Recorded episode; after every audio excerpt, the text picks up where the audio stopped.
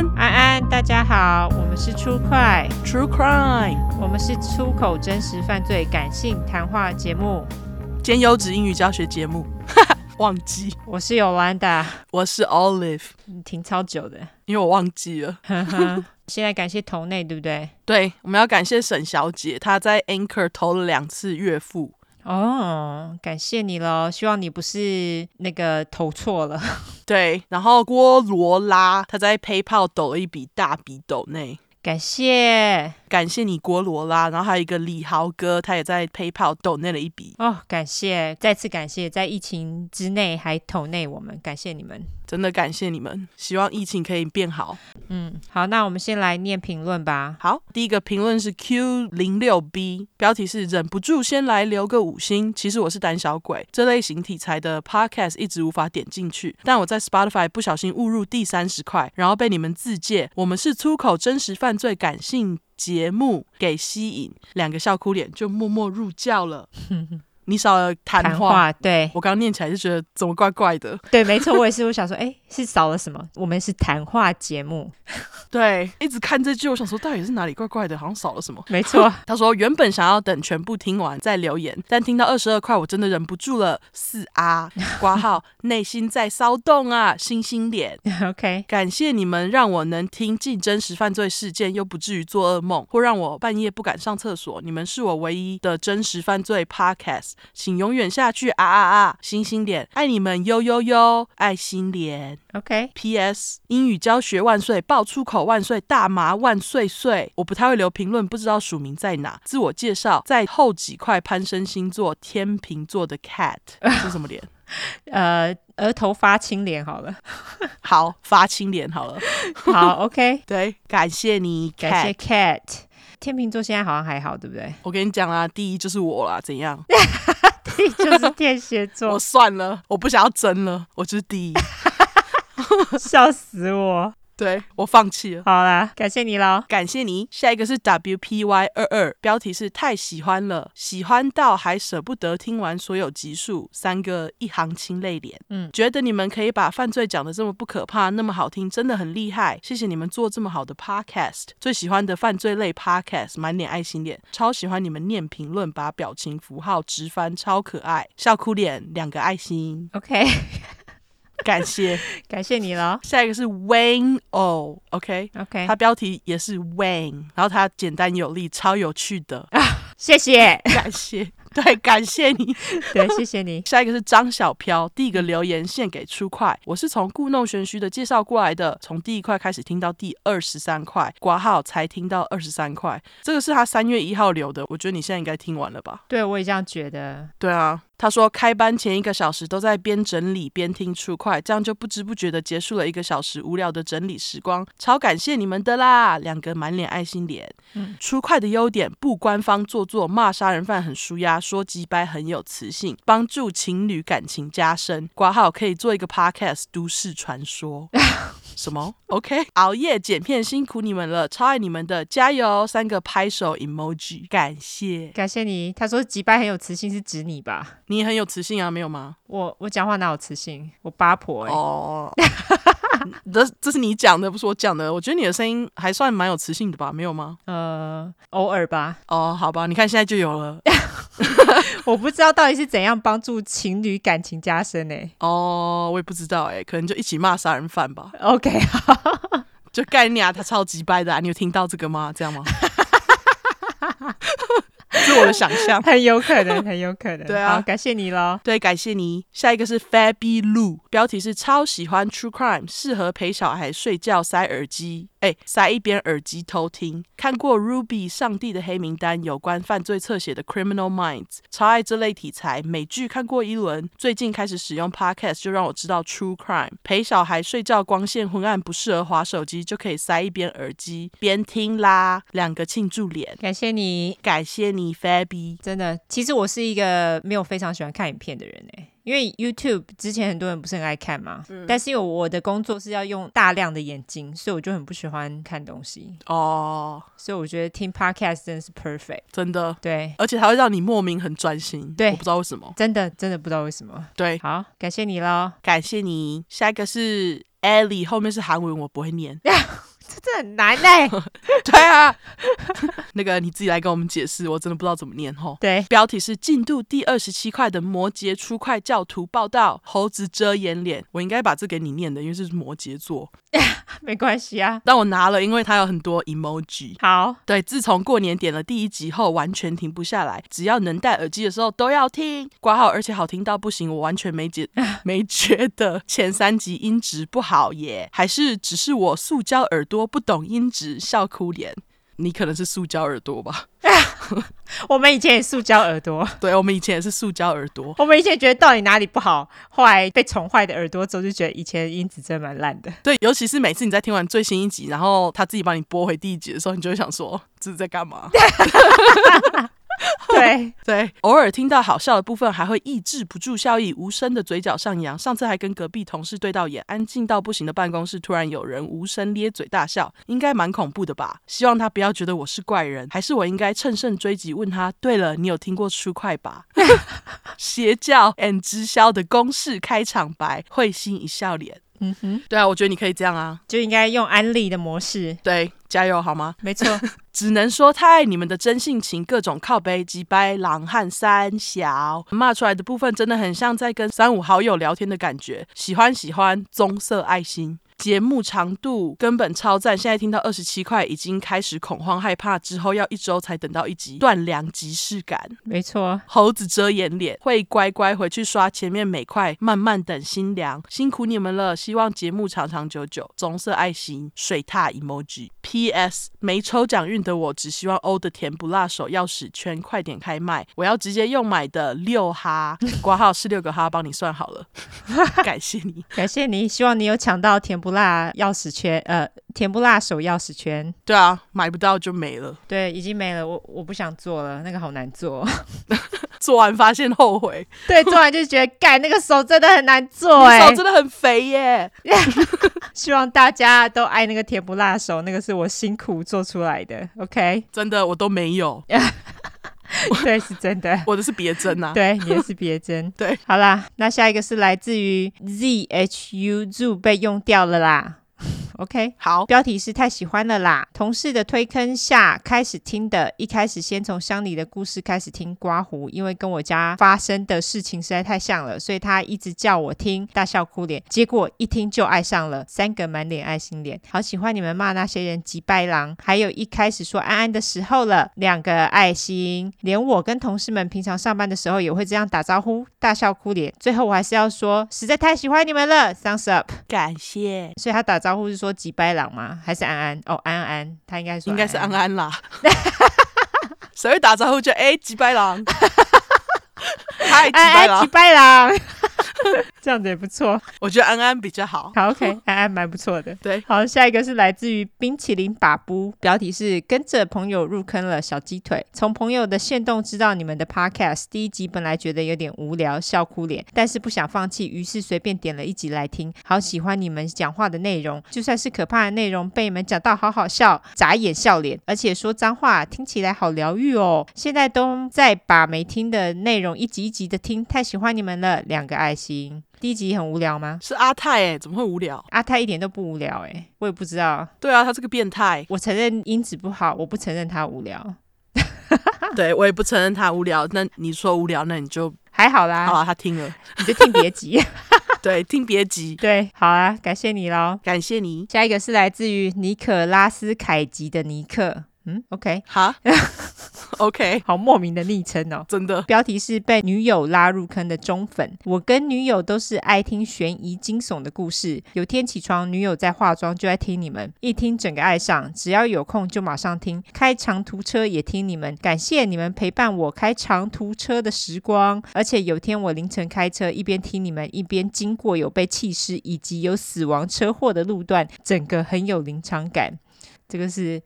呃，憋嘴笑脸，憋嘴笑脸，为何这么难？好，清脸流汗脸，还有正常流汗脸，OK，好难哦。平常自己讲话也都是狂爆粗口，听你们讲话，整个很有同感，完全是找到知己的感觉，不觉得干来干去才有亲切感吗？大笑哭脸，嗯，没错，是。希望你们可以一直走下去，一起冒爆那些急白狼，满脸爱心脸，歪嘴笑脸，爱心。感谢您，感谢你，你的 emoji 真的是让我很想死哎。他们真的很难念。好啦，谢谢你喽，尼克，感谢你。那下一个是来自于阿阿如，标题是上班提神，内容是每天都听，上班不瞌睡，很喜欢你们。他是写诗吧？感谢你喽，阿阿如。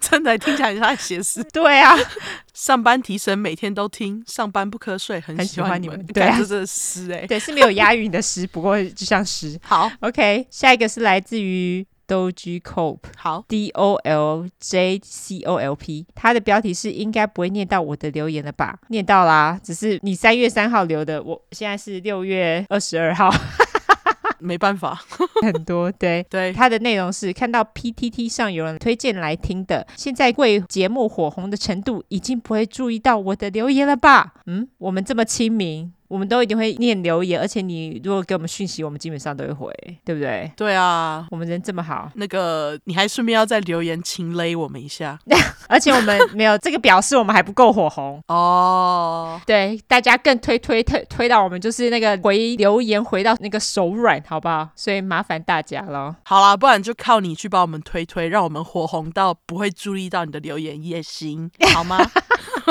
对，就靠你了。对，好，下一个是来自至于 QSQQ 二 N 九。哦，这是什么昵称？好，标题是有毒的 Podcast。妈呀，这不能上班听啊！在一片寂静的办公室中，会突然扑哧的笑出来，明明就在听真实犯罪啊！大笑哭脸刮胡，还是比较适合在做实验时听啊！超爱这类题材，一直以来都是看书或影片，听了几个这类的 Podcast，总是说不出的怪。听了 True Crime 后，这节奏、这速度，还有这表达方式，实在是太优秀了！三个 Thumbs Up，狂推给其他人，三个爱心。感谢你喽，感谢你。对，谢谢这个 QQQ 二 N 九 QSQQ。对，感谢你。对，好，大家如果喜欢我们的话，就五星留言，还有拉下线。对，拜托一下喽，大家。对，呃哦，那个苹果的评论破一千六了，感谢大家继续留起来。没错，大家继续留了，然后。拉下线，麻烦一下。没错。好，那我要来纠错一下。好，我等一下要补充。好，上一块就是第四十三块，我好像五十一分零七秒那边小红让阿姐进门，我好像讲错了，是有那个听众过来跟我们纠正的。哦。然后他说你也没发现，你可能在睡觉吧？我想哪有？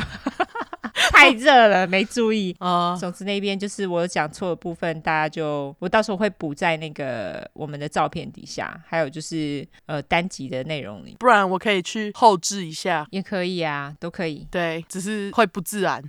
对，反正我们会处理一下啦，就麻烦大家多多担待。有时候就是人名一多起来，今天我的人名也超多的，我们两个都很多吧？你今天有很多人名吧？我超级多，而且我我没有打算让大家就是好好的辨认，因为很多照片我都找不到，很烦。哎、我的也是哎、我的那个受害者有照片，然后不知道谁是谁，所以比较麻烦一点。没关系。我还是会帮他们取小名，但是大家就是听一听就好了。那如果说你对那个有兴趣，你再自己去 Google 好吧？没错，好，好。那你要补充什么？我要补充那个惊声尖叫。好，就是有热心粉块跑来跟我们说，那个朱尔巴蒂摩的角色在电影里面也叫凯西。哎，哦，对对对对对对。不过他那个电影里面的拼法就。拼法，拼法，拼法就是我说可能用在男生的那个 Casey C A S E Y，嗯，所以应该就是男女可以用啊。总之，热心粉快说他觉得可能白痴二人组有很大的几率有参考这个电影里面朱尔巴蒂摩角色的名字，嗯，所以才选择凯西的。的确是，对，我也觉得非常有可能。哦，我突然想到一个东西，我也想要稍微补充一下。好，你说，就上次你在说那个肤质，后来就有人跟我们说肤质就是面筋，我后来就是去买面。筋的时候，我看到上面的英文也写说那个是 gluten，你知道这件事吗？面筋，面筋就是 gluten。哦，是哦，对，那个筋就是 gluten。你知道，就是有一道上海菜是什么烤麸，那个就是 gluten。哦。有一个素食的那个塑料也叫面筋哎，有一个塑料也叫面筋，那可能就一样的东西吧？啊，对啊，不然呢？可是面筋就长得软软的哎，它也可以硬硬的啊。哇靠，它真的叫 wheat gluten 哎。对啊，靠背面筋就是 gluten。好，感谢大家补充。对，感谢大家的补充。对，我好无知哦。对，没关系，我们都很无知，我们只要肯学习就好。没错。好，那我先来免责声明喽。好的。好，因为我们的主题是在讲有关血腥暴力或是性虐待的内容，建议有类似创伤或经验的人，还有不喜欢这类题材，你就不要听喽。然后十五岁以下的也不要听，妈妈带着也不要听哈。我们会用比较轻松的方式去讲这些故事，但是并不代表我们不尊重受害者，毕竟案件内容都很沉重嘛。那我们也大部分都是开杀人犯的玩笑，对于死者呢会给予绝对的尊重。另外，因为我们住在美国一段时间了，所以还是会中英夹杂哦，毕竟这是翻译的故事，而且我们还优质英语教。教学好不好？嗯哼。另外有玻璃心的人，这边就给你一个警告了。我们逮到机会就说中国的坏话，一定要说。他们那么几白，所以假使你不喜欢我们讲中国的坏话，你就不要听喽。那不喜欢脏话的人，我求求你，你现在就关掉，你不要在那边靠背说我们脏话讲太多。这我们的节目，你管我们怎么讲？嗯哼。OK，好，接下来今天就是你先讲嘛，对不对？没错。OK，对。那我们今天的主题是无差别杀人案。没错。对。所以刚才说那个名字超多的，真的多到爆。没错，我自己都有点记不住，都要还要回去一直找那个名单。对，没关系。那其实也是因为上礼拜惊声尖叫谋杀案，我们才刚提到哈报二人组，我们想说换一下口味，隔很多集讲一下无差别杀人案。没错，对。那我来公布一下这次案件名，我要讲的案子是在一九八六年发生的 Edmond Post Office Shooting，也就是爱德蒙邮局无差别杀人案。那犯下这起案件的人就跟哈报一样，在案发后自杀。OK，加上他，总共造成十五死。六伤哦，OK，对，也就是说，最后他除了射死自己那一枪呢，总共射了二十个人。这起案件被认为是在美国有史以来发生在工作场所的枪击案当中死伤最惨的案子之一。嗯，那我来稍微解释一下这个无差别杀人案的英文：Edmond Post Office Shooting。最前面的 Edmond 是城市名，那这城市是位于 Oklahoma City，就是奥克拉荷马市的上面，人口数差不多将近十万人。嗯，后面的 Post Office 就是邮局的意思，也就是说，本起案件是发生在邮局。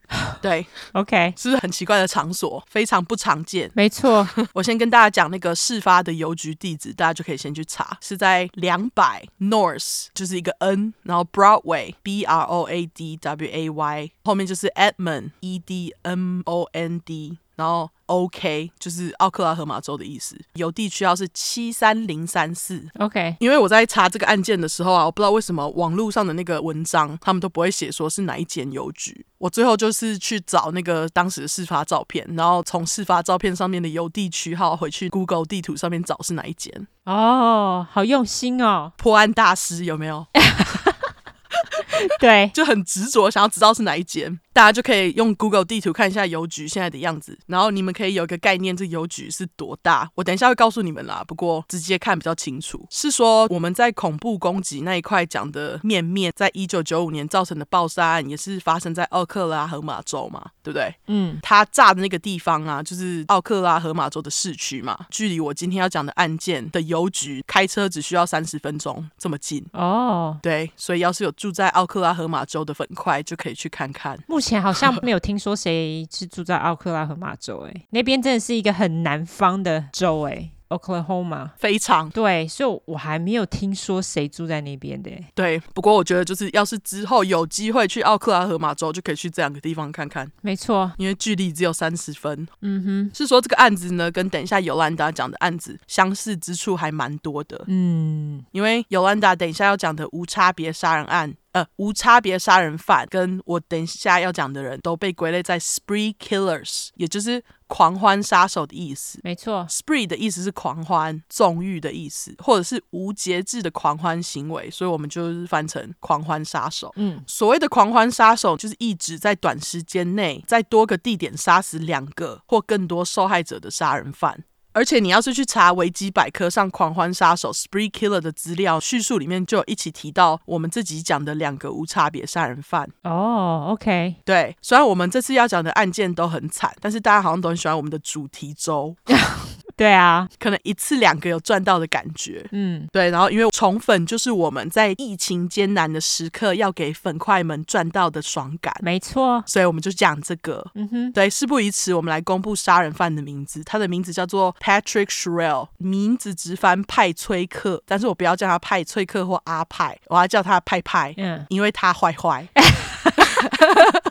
好，非常棒。对，虽然因为派派自杀，我们不清楚最后造成他犯下这起无差别屠杀的原因，但是感谢可靠的 Murderpedia，我找到不少他的背景相关资料。一样从背景开始喽。好，派派他在奥克拉荷马市的西北边一个叫做 Watonga 的小村庄出生。那他的爸妈叫 Charles Sherrill 跟 Anna Sherrill。那他爸爸跟他妈妈年纪相差二十岁。哦，对，派爸是一八八八年生，派妈则是一九零八年。哦、oh，OK，上一个世纪的人呢？真的哎，对啊，没有是上两个世纪的人呢。哦，靠腰真的哎，对，上两个哦，超夸张的。对，那我要插播优质英文时间一下。好，村庄的英文是 Hamlet，跟我们一般用来说村庄的 village 是差不多的意思。英文拼音是 H A M L E T，就跟那个莎士比亚最有名的悲剧之一《哈姆雷特》拼法一样。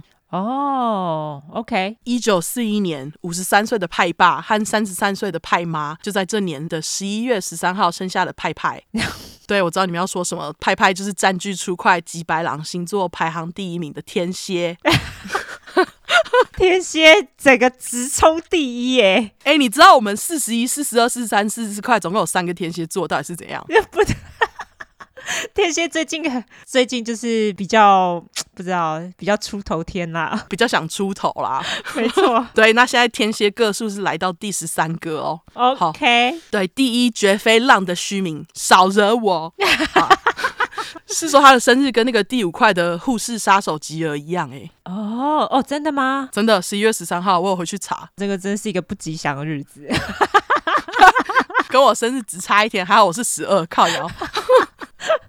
没有啦，如果是十一月十三号生的，你不要在意那个，我随便乱讲的。哦，对对对 对，没事，你没事哈。对，你没事。那派派他是家里最小的小孩，他有一个哥哥跟姐姐，爸妈在当地有一间小农场跟一间咖啡厅。派派从小就跟哥哥姐姐一起帮忙，爸妈分摊家里农场的活嘛。嗯，由于他们的生意还算不错，家里经济状况也就没有差到哪里去，就小康。那后来可能因为家里赚钱，在派派青少年时期，也就是差不多五零年代中期，他的爸妈就把农场跟咖啡厅转卖，举家从那个小村庄搬到奥克拉荷马市，也就是二十七块面面乱炸的地方啦。哦，对耶，对啊。那不晓得是不是因为从乡下搬到大城市，对派派造成适应不良的关系？他在高中时期的成绩几乎都不及格，不是 D 就是 F 这样。OK，那因为他在学校很内向，所以他也没有什么朋友。没朋友，成绩又烂，听起来在学校就是会很辛苦嘛。嗯，但是没关系，因为派派非常有运动方面的天分。他在学校运动场上，不管是哪一个项目，成绩都非常的耀眼。他试了一下你四十一块奖的天蝎阿赫提到的美式足球，嗯啊，结果派派才试了一下子，就让他拿到不知道哪个学校邀请他去打美式足球的信。哈，对，但是派派跟我一样是一个孤僻的天蝎座。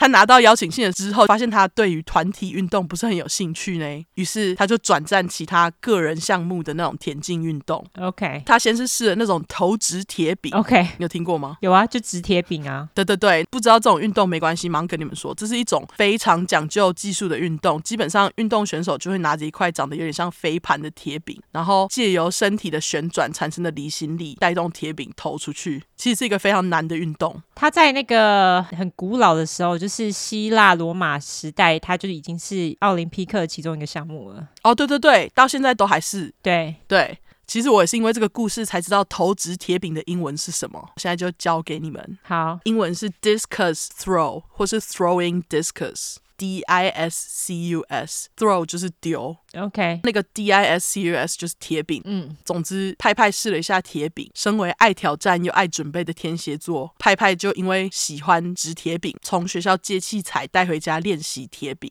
然后有练习有差，越丢越好。试了一下子，就跟刚刚美式足球一样，收到另外一个大学邀请他入学的信。就是他体育真的很强哦。对，那这样还没完哦。后来派派又因为很会摔跤，收到另外一封来自其他大学邀请信。这次讲的摔跤就不是四十一块讲的美式摔跤，而是田径项目中的那种摔跤，以技术跟力量压制对手的体育竞赛活动。这样，嗯，据说当时的田径教练对派派的印象是，派派比起其他一起训练的人安静很多，他也没有看过派派惹什么麻烦，看起来就像是一般的高中生。不过听说在派派高中时期，派爸过世了，不确定是哪一年。但是如果你照年份去算的话，派爸在他高中时期年纪差不多是将近七十，所以好像也差不多。OK，因为他爸爸在生他的时候已经五十五岁嘞，年纪很大了。对啊，而且他两个世纪前的人呢。以前的人不是都没有办法活那么久吗？是啦，对啊，那个时候医疗没有这么进步。对。不过，爸爸过世的这件事情似乎没有对派派造成非常大的影响。这是因为派爸在生前患有精神方面的疾病，派派都一直把这件事情当成秘密。后来是在朋友的追问之下，他才小小声的跟朋友讲说爸爸的状况。他还跟朋友讲说，他以后绝对不会生小孩，因为他不想要把爸爸患有精神病这种不好的基因传给下一代。然后我看到这里，我就觉得啊，派派你真不愧是爱计算又一针见血的天蝎座诶。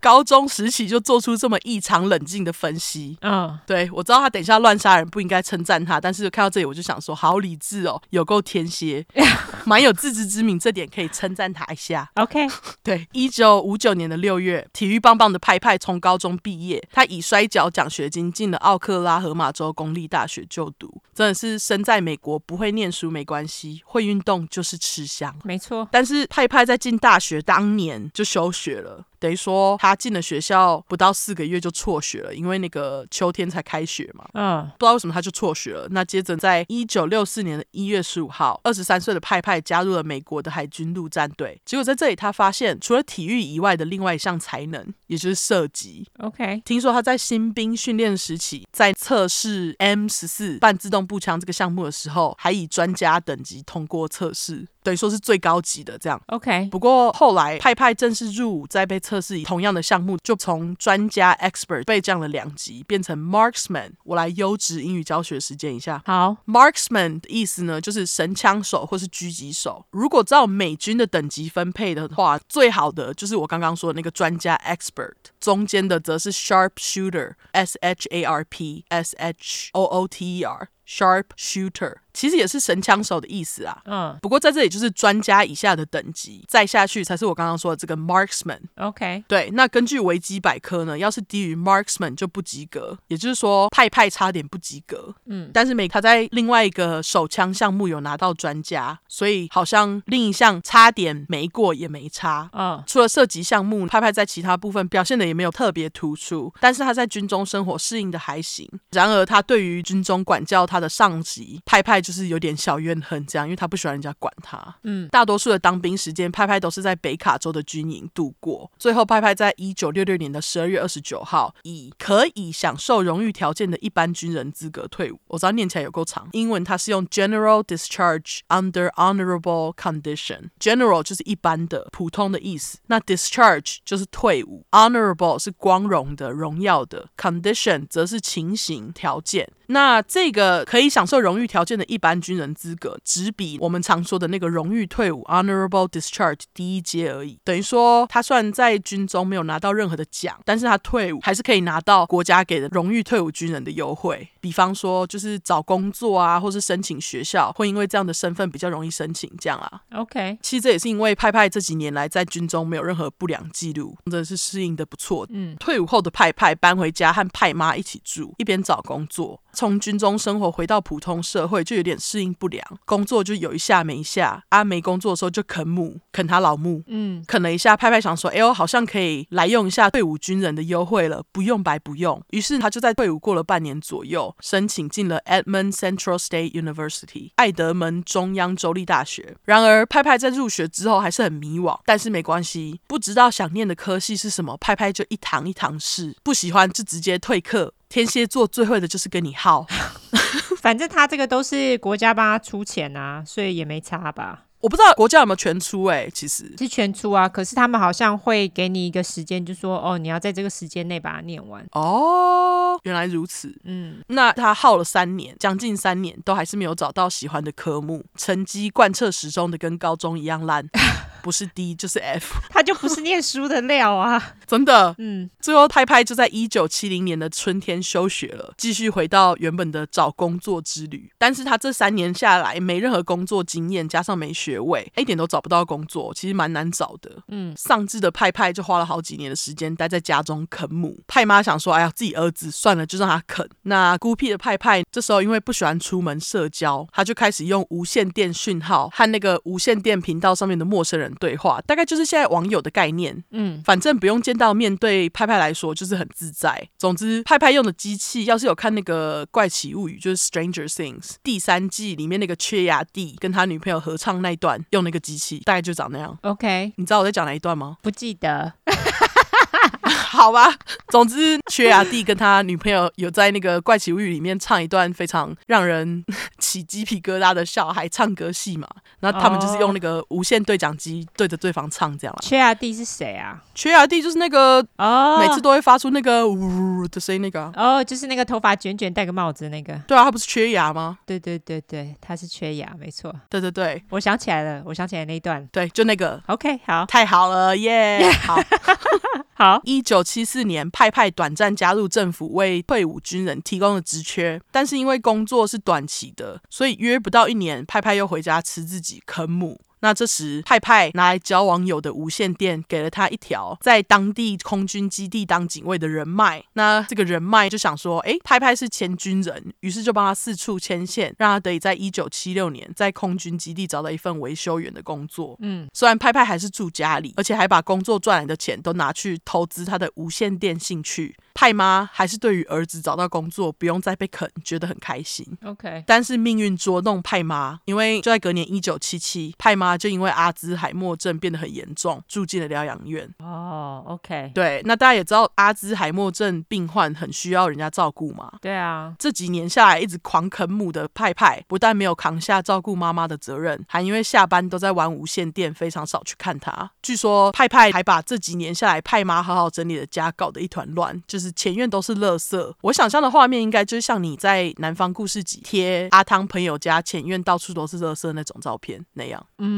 我觉得应该是，然后而且他感觉有点像 holder，就是他什么东西都不丢，他统统放在家里。哎、欸，他是 holder 哎、欸，他真的是哎、欸，哦，他是哈，嘿，他是他是，好好好，OK。而且我等一下会讲另外一个就是类似 holder 的词。好，OK。对，总之因为没有人跟在派派后面收拾，派妈家里外都脏到不行。隔年，派妈去世，他还留给派派这间房子以及一笔保险金。于是，派派就把部分的保险金继续拿来投资他的无线电兴趣。OK，对，据说家里几乎好几个角落呢都是他的设备跟器材，而且他还在屋顶上装了五根天线，五根哦。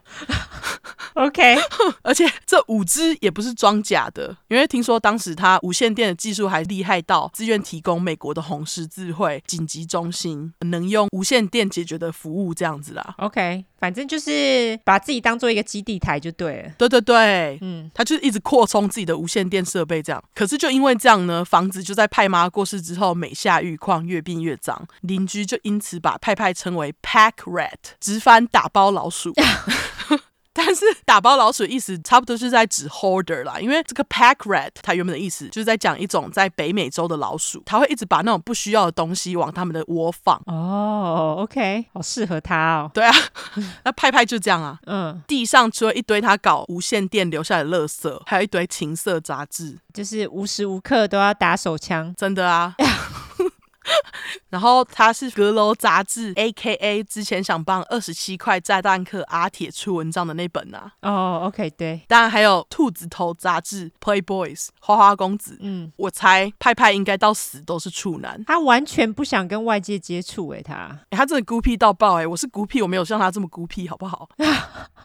他是真的完全不跟任何人接触，哎，就在家里玩无线电，哎，对啊，搬回家就是玩无线电。OK，对，我找到的资料都完全没有提到他跟任何人交往的部分，所以我觉得他有这堆杂志也是蛮正常的啦。嗯，只希望派妈没看到儿子搞脏的家，因为听说派妈在生前非常非常爱干净，嗯，家里永远都打扫得很干净、很整洁。这样，我觉得就是因为妈妈这样子，所以儿子才会变这样，因为儿子不知道怎么打扫。哦，对，他不知道打扫为何物，而且他永远都会帮他捡。对啊，可是我不懂的是，你看你妈小时候这样用，看到垃圾全部都丢在地上，你不会觉得很阿杂吗？他完全没有去在乎垃圾是不是在他身边这件事情，我觉得哦，有可能，对，他觉得有有在他身边，或者是没有在他身边都无所谓，是妈妈看不下去把他打扫干净而已。然后妈妈可能也没有叫儿子帮忙做家事，我觉得有可能。嗯，不过虽然我是这么说，但是妈妈有阿兹海默症，搞不好看到也不记得自己以前爱干净。对啊，OK。回到派派身上，听说派派在母亲死后不久养了一只斗牛犬，不过他都把狗放在外面日晒雨淋，根本虐待动物。哦、，OK。那虽然因为无线电网友的介绍下呢，派派在空军基地找到了工作，但是他的收入并不是很稳定。于是，差不多在一九七九年、一九八零年那段时间，派派决定将他的兴趣变成职业，就是无线电。于是他找了一个在专门卖无线电器材的店当技术员跟安装的工作。因为对无线电非常有爱，派派顺顺利利的过了好几个月，工作表现都还不错哦。可是呢，大约在八个月后的某天，就有一位同事在客人问他问题时，没有想太多，就跟客人说：“诶，那位站在旁边的年轻人会帮你，你去问他。”他英文是说：“The young man over there will help you。”嗯，结果没想到派派气扑扑的告诉同事：“我有名字好吗？我叫派。”派，他说：“I have a given name, and it's Patrick Shrell。”唠完狠话，玻璃心的派派就气冲冲的走出去店门口，再也没有回来上班的地方。好，OK。可是他就这样没有再回去上班，我觉得他真的是有点就是太激动了吧，就是有点太过了，莫名其妙哎。我只能说，天蝎座真的是点被踩到就要生气一下，不气不行，然后又很爱面子。像他这样冲出去，我觉得我也没有脸回去。好吧，其他天蝎座要是没有这样，不要赞我吼。总之，当年派派又在美国联邦航空管理局找到了一份专门管理档案的工作。当时的同事表示，派派看起来是一个没什么情绪的人，跟他讲话，他不是感觉没在听，就是回一些很急掰傲慢的话，很难跟他对话。嗯，派派孤僻惯了，他也无所谓。在这里，他一样也是没待多久就离职了。时间到了一九八二，四十一岁的派派终于在几年下来，第一次决定要认真找能够长远的工。工作那年，他一样用国家给的名额申请进了 USPS，也就是美国邮政。嗯，派派负责的除了是相信分类之外，还要支援其他同事。那在美国，台湾应该也有吧？就是九十天的试用期。呃，台湾好像是以前有啦，现在好像没有了。哦，现在没有试用期了吗？好像不能有试用期这种东西，我不大确定诶，因为我很久没有去上班了。哦。美国还是有试用期的啊。OK，在美国就是你九十天试用期内需要通过一些工作的规定之类的。那邮局也规定派派需要通过一些测验才能被正式录取。嗯，结果你们也知道派派很不会考试，很不会念书，他就很不意外的在测验摔了一跤。OK，那后来派派可能就因为自尊问题，他就在试用期结束的前一天，也就是第八十九天，向邮局提出辞职。OK，对，在这之后他有好一段时间工作就像。像之前一样反复都做不长久，这样。嗯，这几年下来，派派因为对于回到军中这件事情还是多少有些憧憬，他还加入了当地的那个空军预备训练营。每个周末，派派都会去参加那种类似的相关课程，也会有一些打靶课之类的。对于很早就对枪支有兴趣的派派来讲，根本就是一块蛋糕。嗯，他最喜欢的枪就是零点四五，就是四十五厘米的自动手枪。某位训练营认识的同学认为，派派非常聪明，是他看过最精确的人。也是他看过最孤独的人。OK，优质英语教学时间，精确的、准确的英文就是 precise。那说到精确，就是天蝎。OK，对。但是说到机掰，也是天蝎。听说当时派派因为看某个教官不顺眼，为了让教官难看，就各种在课堂上找麻烦。我就觉得干这种事我也干过哎、欸，真的哦。你是找什么教授麻烦之类的吗？我其实是找我们高中的国文老师麻烦。哦、oh，OK。因为他教的很，我也没有找他麻烦啊，我就是睡觉而已啊。就是国中老师最讨厌就是睡觉了，好不好？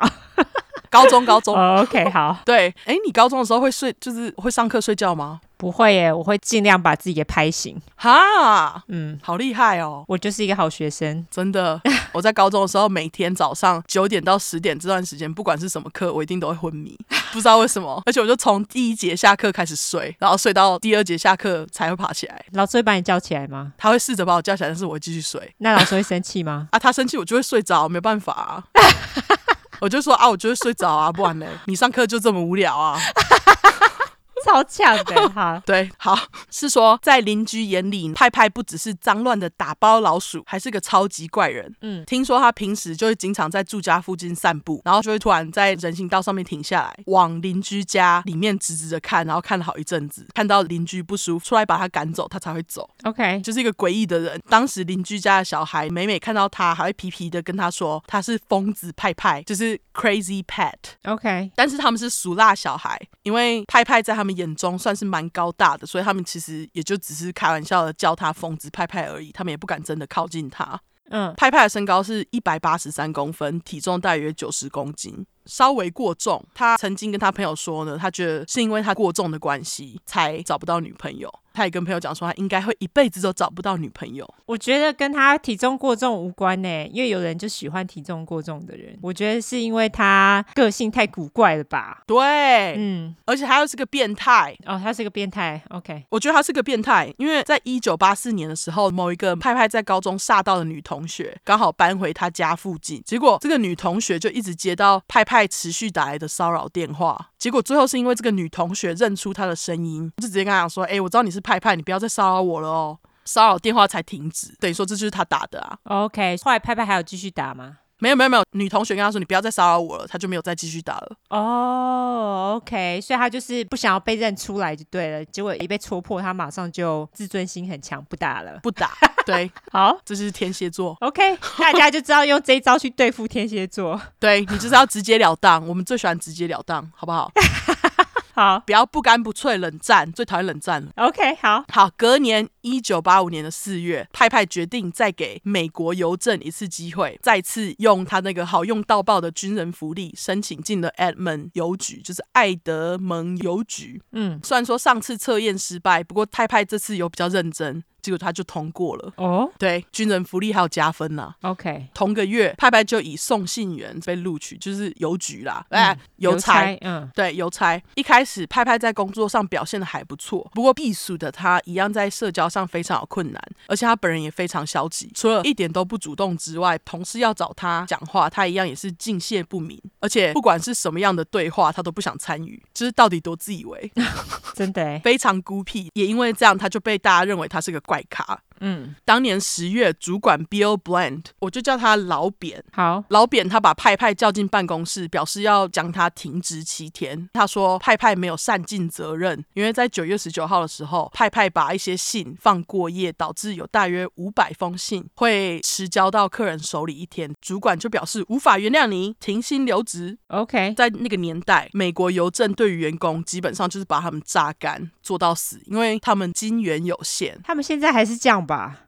现在可能还是这样，没错。对，因为我觉得他们一直都是在说他们没钱干嘛的，然后每次邮局人手都不够，就是例如说柜台可能有四个人可以那边帮人家弄东西，结果每次都只有两个或一个，我不懂这到底是在干嘛。真的耶，他们都会建一堆柜台，然后很少人。对啊，到底是怎样？那你建那么多柜台的意思是？但是你不觉得美国邮政的那个员工态度都很差吗？几乎。对啊，可是好像也可以理解，如果说他们被榨干的话，也难怪他们态度很差。这倒是真的哈。嗯，那隔年派派又因为送信的时候，为了测试新的防狗喷雾剂，嗯，然后他就故意去喷那个顾客家的狗，他好鸡掰哦，对，超级掰。OK，然后好死不死，隔壁邻居就看到全程派派虐狗的画面，他就马上投诉爱德蒙邮局，结果派派又被同个主管再次叫进办公室。嗯，据说他也马上就承认他有做这件事情。可是因为这次是伤害到客人的狗，主管不只停派派上班七天，听了他十四天。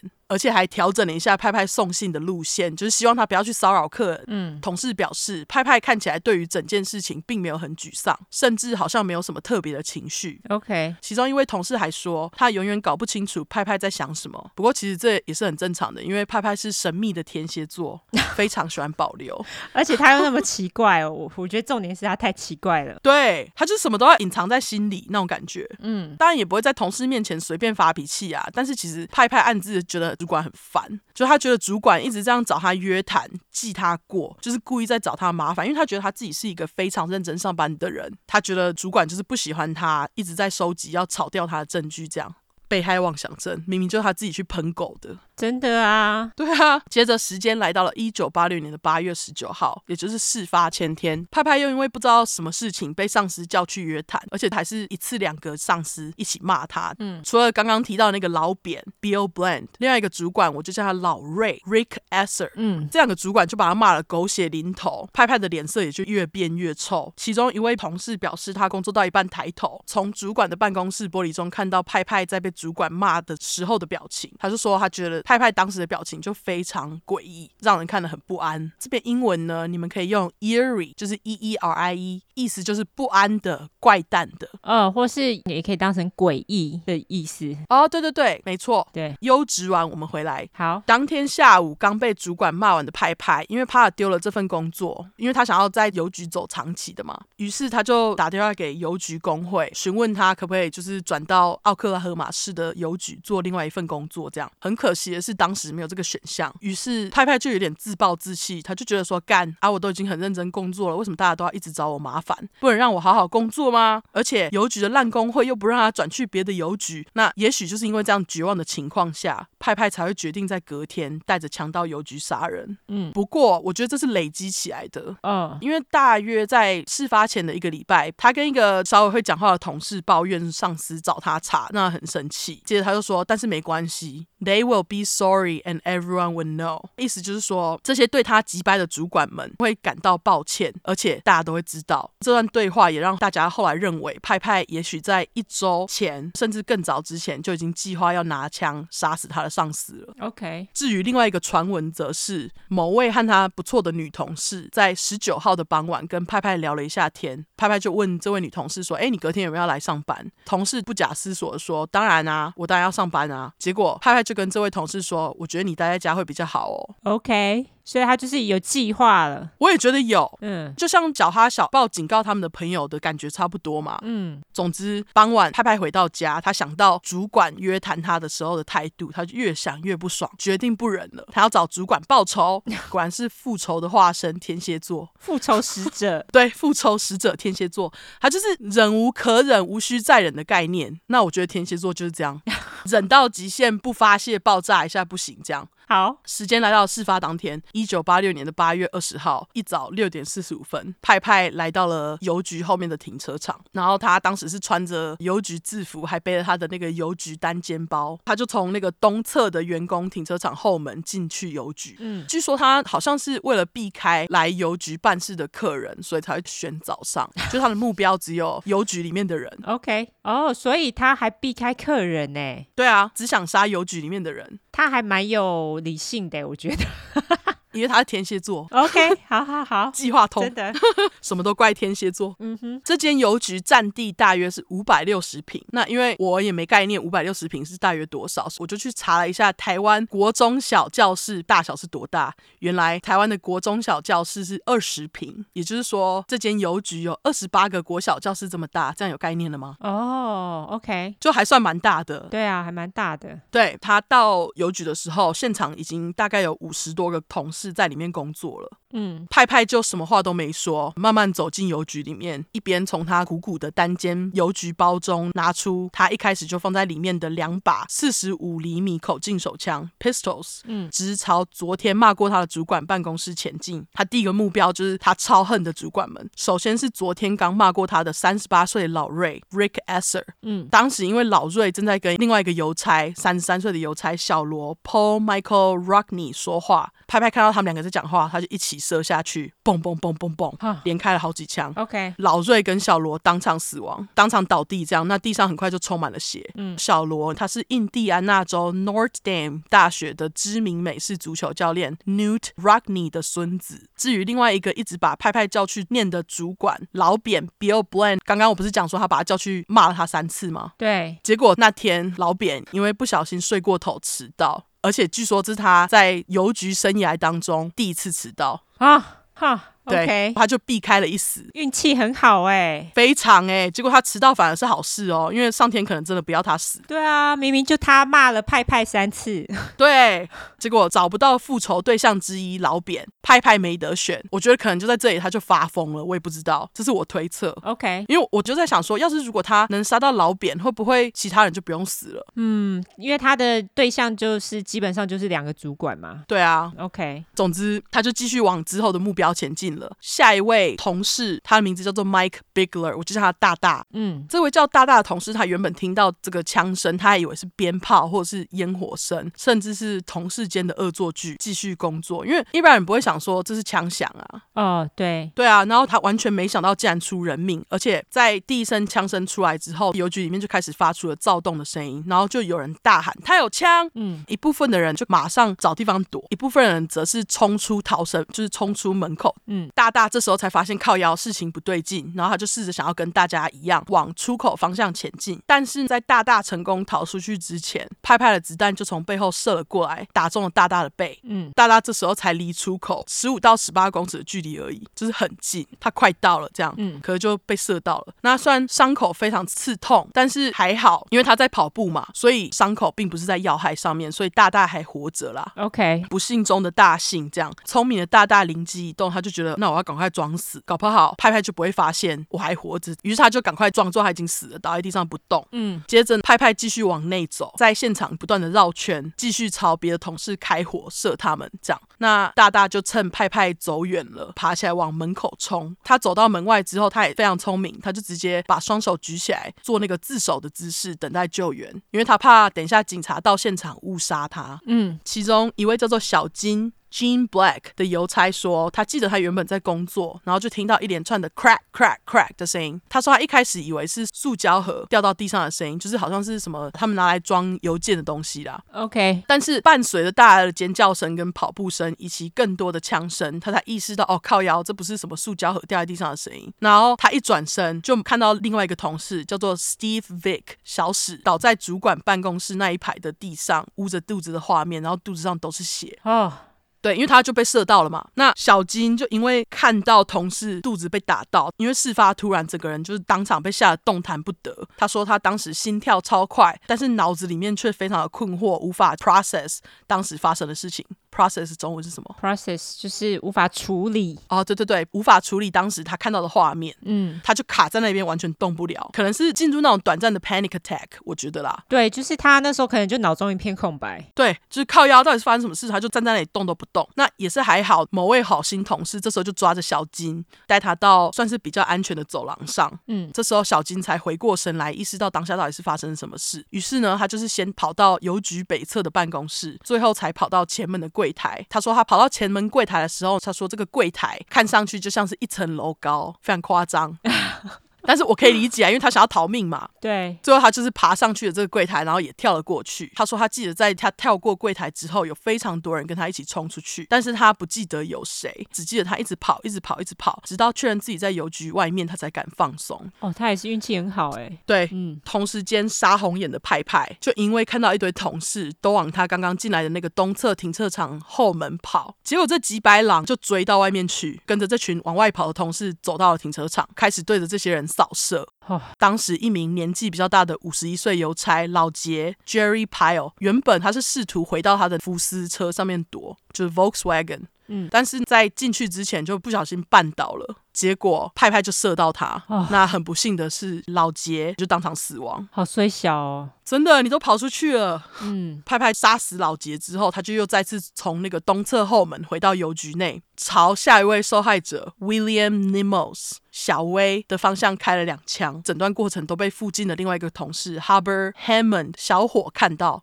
嗯，小伙这时候看到小威受伤，他就赶快把小威背起来往前门跑。他也不管派派在后面，因为他就觉得靠腰，他受伤，我要救他。好，派派一转身就看到背着小薇的小伙把枪拿起来举起来指着他。不过还好，没有对小伙或是小薇再次开枪，于是小伙就成功的把小薇扛出去了。嗯，但是小薇被扛去的时候，就因为伤势过重，而且流血过多，整个身体都软趴趴的，没什么力，就倒在地上。这样，蓝色制服上面全部都是血。嗯，据说当时因为他的身体实在是太软了，同事就觉得干，如果不把他送去医院，他会死，所以外面的两个同事就赶快把小薇塞到车上，立马将他送医。OK，接着派派走到邮局的西南区，也就是邮政信箱区，就是那种你可以跟邮局租来收信的东西，就是小邮箱这样。嗯，这个邮政信箱区总共有三个隔间，现场有好几位员工正在把信分类放到信箱里。就在派派走过来的时候，主管小佩 Patty Husband 对着他的下属大喊 “Get down”，就是蹲低。接着他就和其他两名员工小贝 Betty Jared 以及阿汤，我知道阿汤，好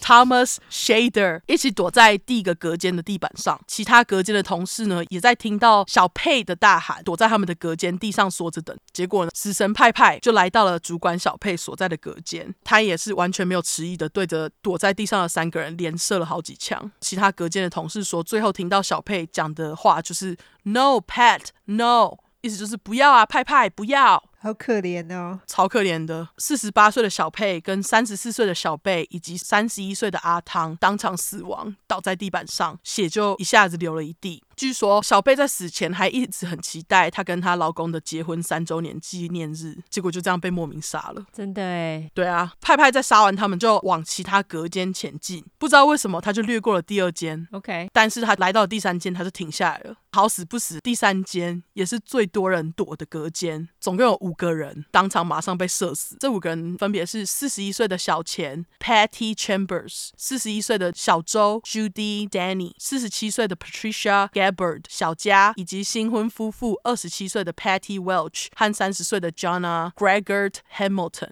那小钱听说她生前有一个老公跟两个小孩，这两个小孩就因为这样再也看不到妈妈了，好可怜，超可怜的。而且我觉得小周也超可怜的，嗯，因为原本小周其实是在亚特兰大的总邮局工作，嗯，结果在一九八零年初期，亚特兰大的总邮局呢，有一位叫做 Stephen Brownlee 的员工在那间邮局杀了两个人，也是因为就是工作上的事情不爽，这样，哈，对，就是在邮局工作的压力真大哎。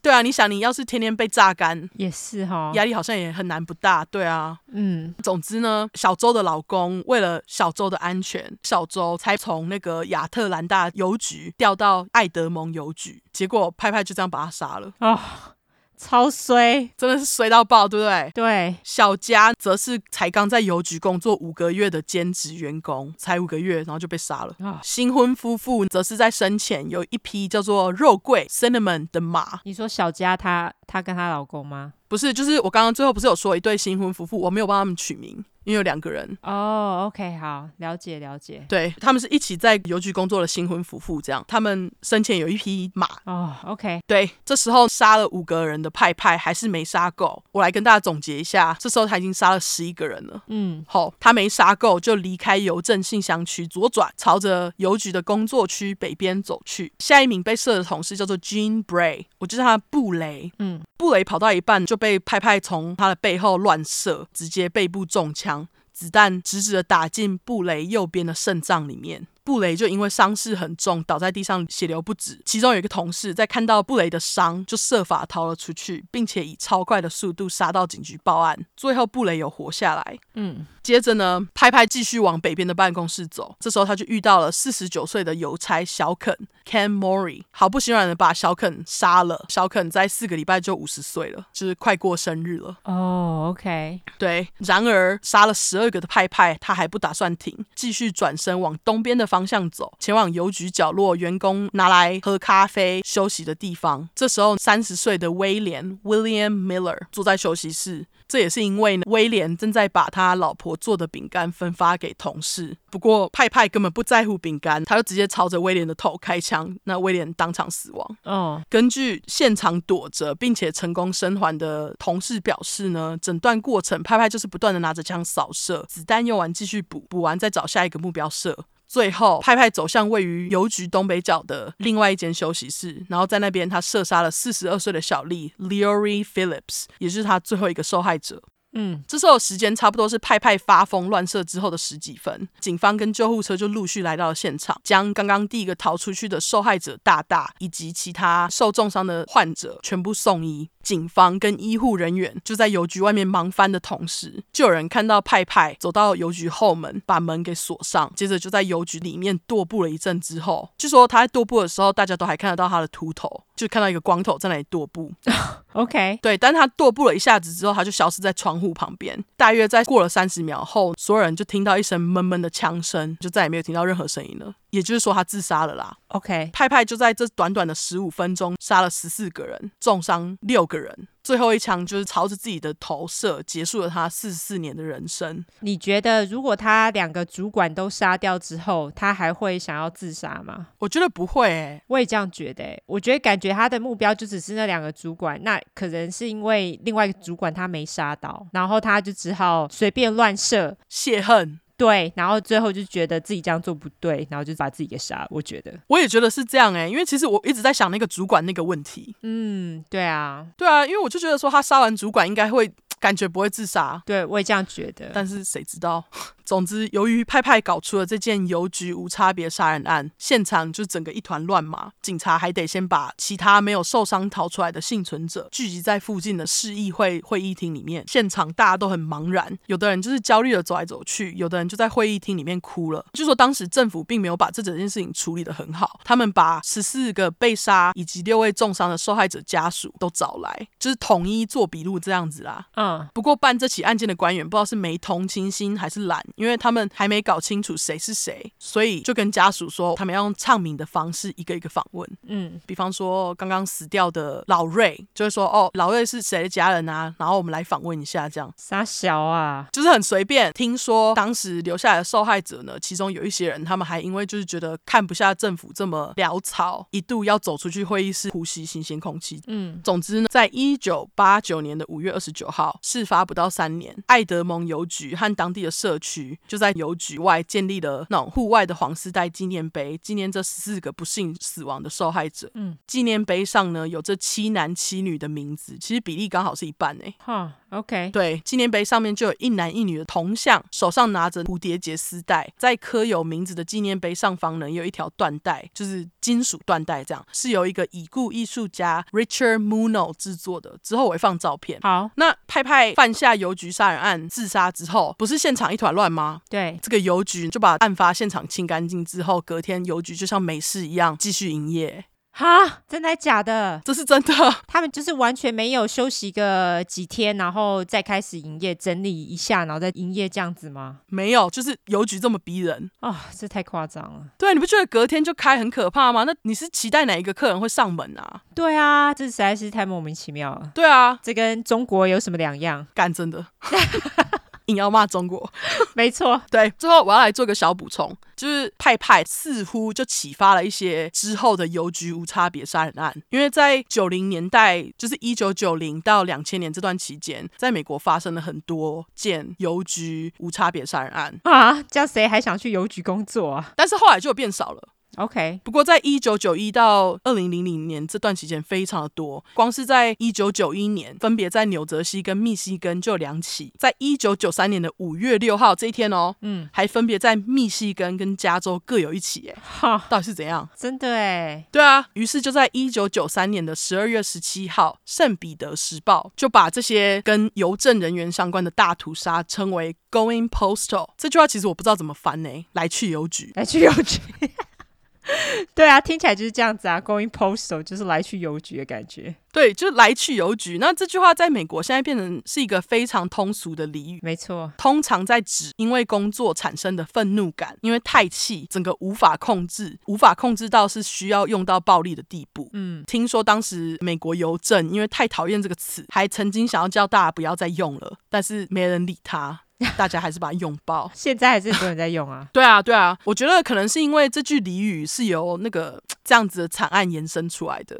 对，大家就觉得不太好，是这样没错。可是实际上，好像还是蛮多美国人知道这件事情发生，可是大家还是会用这句话，我不知道为什么。对，因为我问了五个美国人，每个人都跟我说有听过，哎，甚至是 Michael 这个对粗快还好的人都稍微有听过派派去邮局乱杀人的故事，哎，我觉得可能是因为后来邮局也真的发生了更多次的这样子的枪击案，难怪你看邮局现在有很多地方都是用那个防弹玻璃啊，啊，对不对？对，哎，对啊，他们有很多地方的柜台，例如说在比较不好的区的邮局，他们基本上都一定是防弹玻璃。啊，我不知道这件事，哎，哦，你不知道吗？啊。我不知道他们用防弹玻璃耶，靠腰哦。我们小镇是没有啦，可是像我记得在旧金山比较不好的区，或者是在纽约比较不好的区，哦，那边的那个邮局，他们几乎都是防弹玻璃，就是你在寄东西的时候，你是跟那个邮政人员是有一片玻璃隔着这样子。哦，OK，这里好像也都有，但是我不知道他们是用防弹玻璃耶。天啊，原来如此。对啊，总之这个 Going Postal 来去邮局的起源，其实就是我今天讲的这个案件，就是 Edmond Post Office Shooting，因为它算是邮局杀人杀最多的起头。你看，我们又莫名就是讲了一个俚语的来源。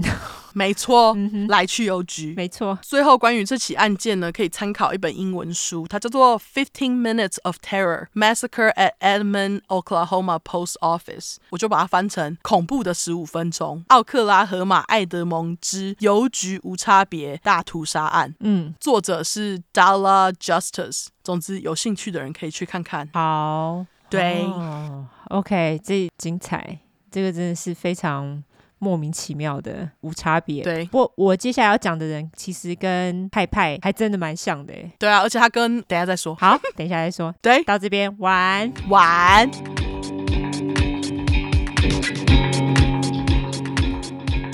这次我是挑了一个，刚刚就说了跟你很像的无差别杀人事件，因为最近其实美国还蛮多的，我觉得自从解封之后，那些杀人犯通通都跑出来无差别杀人，我觉得有够烦的，真的。我本来在自己的 Facebook 都会 po 一些相关新闻，但是最近也已经多到有点不想 po 了，因为太多了。总之，你之前就已经教大家说他们叫 Spree Killer，对不对？对。所以这个我就不再重复说一遍了。那我来讲一下一个我一直都很想要讲的这个人。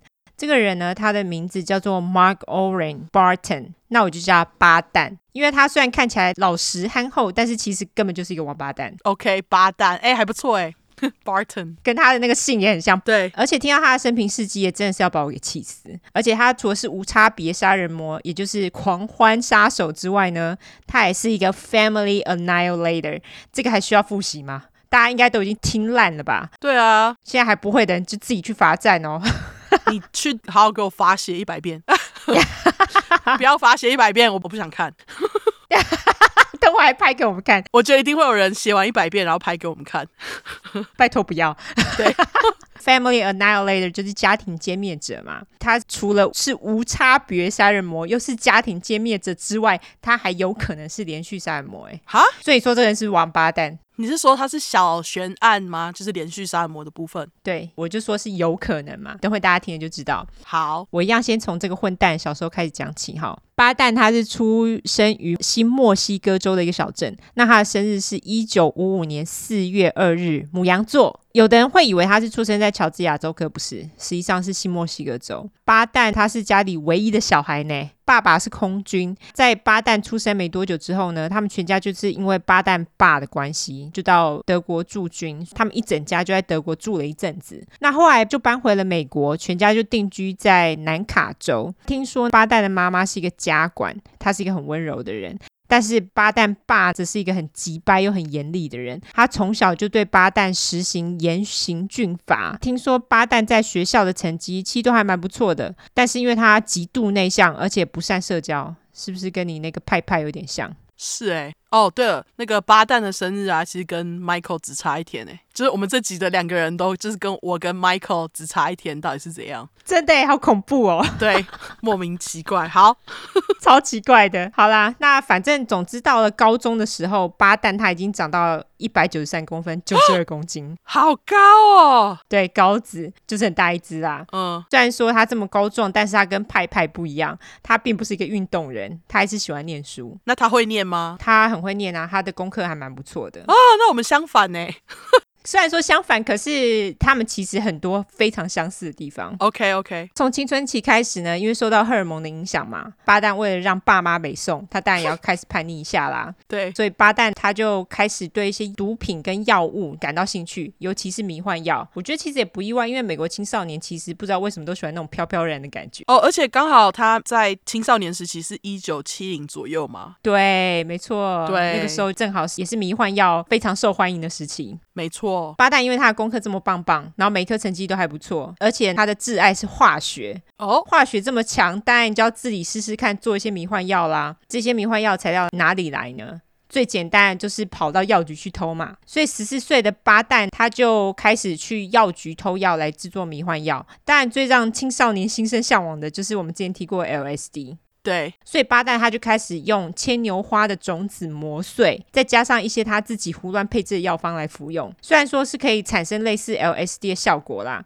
但是终究不是 LSD。所以巴旦有一次就不小心把自己搞 OD 了，OD 不知道是什么的，再去发泄一百遍好吗？真的就是用药过度啦，结果他就有了 bad trip。所谓的 bad trip 就是服用迷幻药之后产生了不好的幻觉旅程。巴旦也因此就送医喽。根据巴旦的说法，他说他看到恶魔从地板升起，把他吓个半死。这一次的 OD 虽然不致死，但是也严重到让巴旦失去了阅读能力。哎，哈，我觉得主要是因为他自己乱用了，他自己乱配药。哦，对对对。度过了 OD 后的巴旦，他也突然整个人就变成另外一个人，他就把头发给剃了，然后就突然成为主的仆人。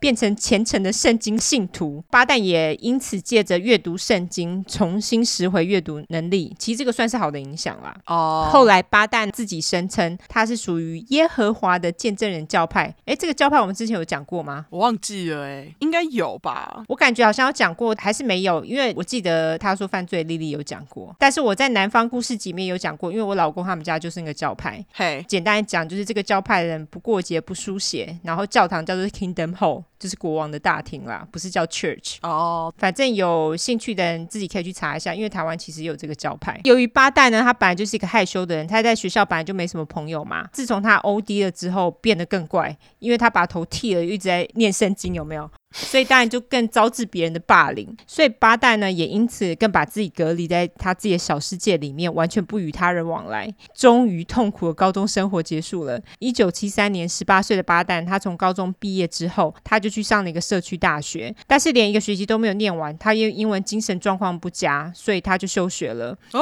有可能是受到之前 OD 的影响啦。这里就跟我那个派派一样诶。对，但是但是他没有像派派一样就不念书了。八旦这个时候就参与了一个。呃，抗药治疗，也就是 anti-drug therapy，所以他就是边治疗边上课，他就念完了一个学年哦。那等到念完一个学年，他的治疗也结束了，他就转到南卡州大学念书，主修他挚爱的化学。但是你以为巴旦因为完成了治疗又上了大学，就变成一个正常人了吗？并没有。这个时候的巴旦呢，他居然开始制作安非他命来贩售。哎，OK。除了贩售之外，自己当然也要用下啊。那为了取得材料的巴旦，还是不停的跑到药局去偷药。最终又在他二十岁的时候又被抓到偷东西。但是那时候他没有坐牢，就被判缓刑而已。所以巴旦的大学生涯呢，就在用药、制作毒品、还有偷东西、还有缓刑当中度过了。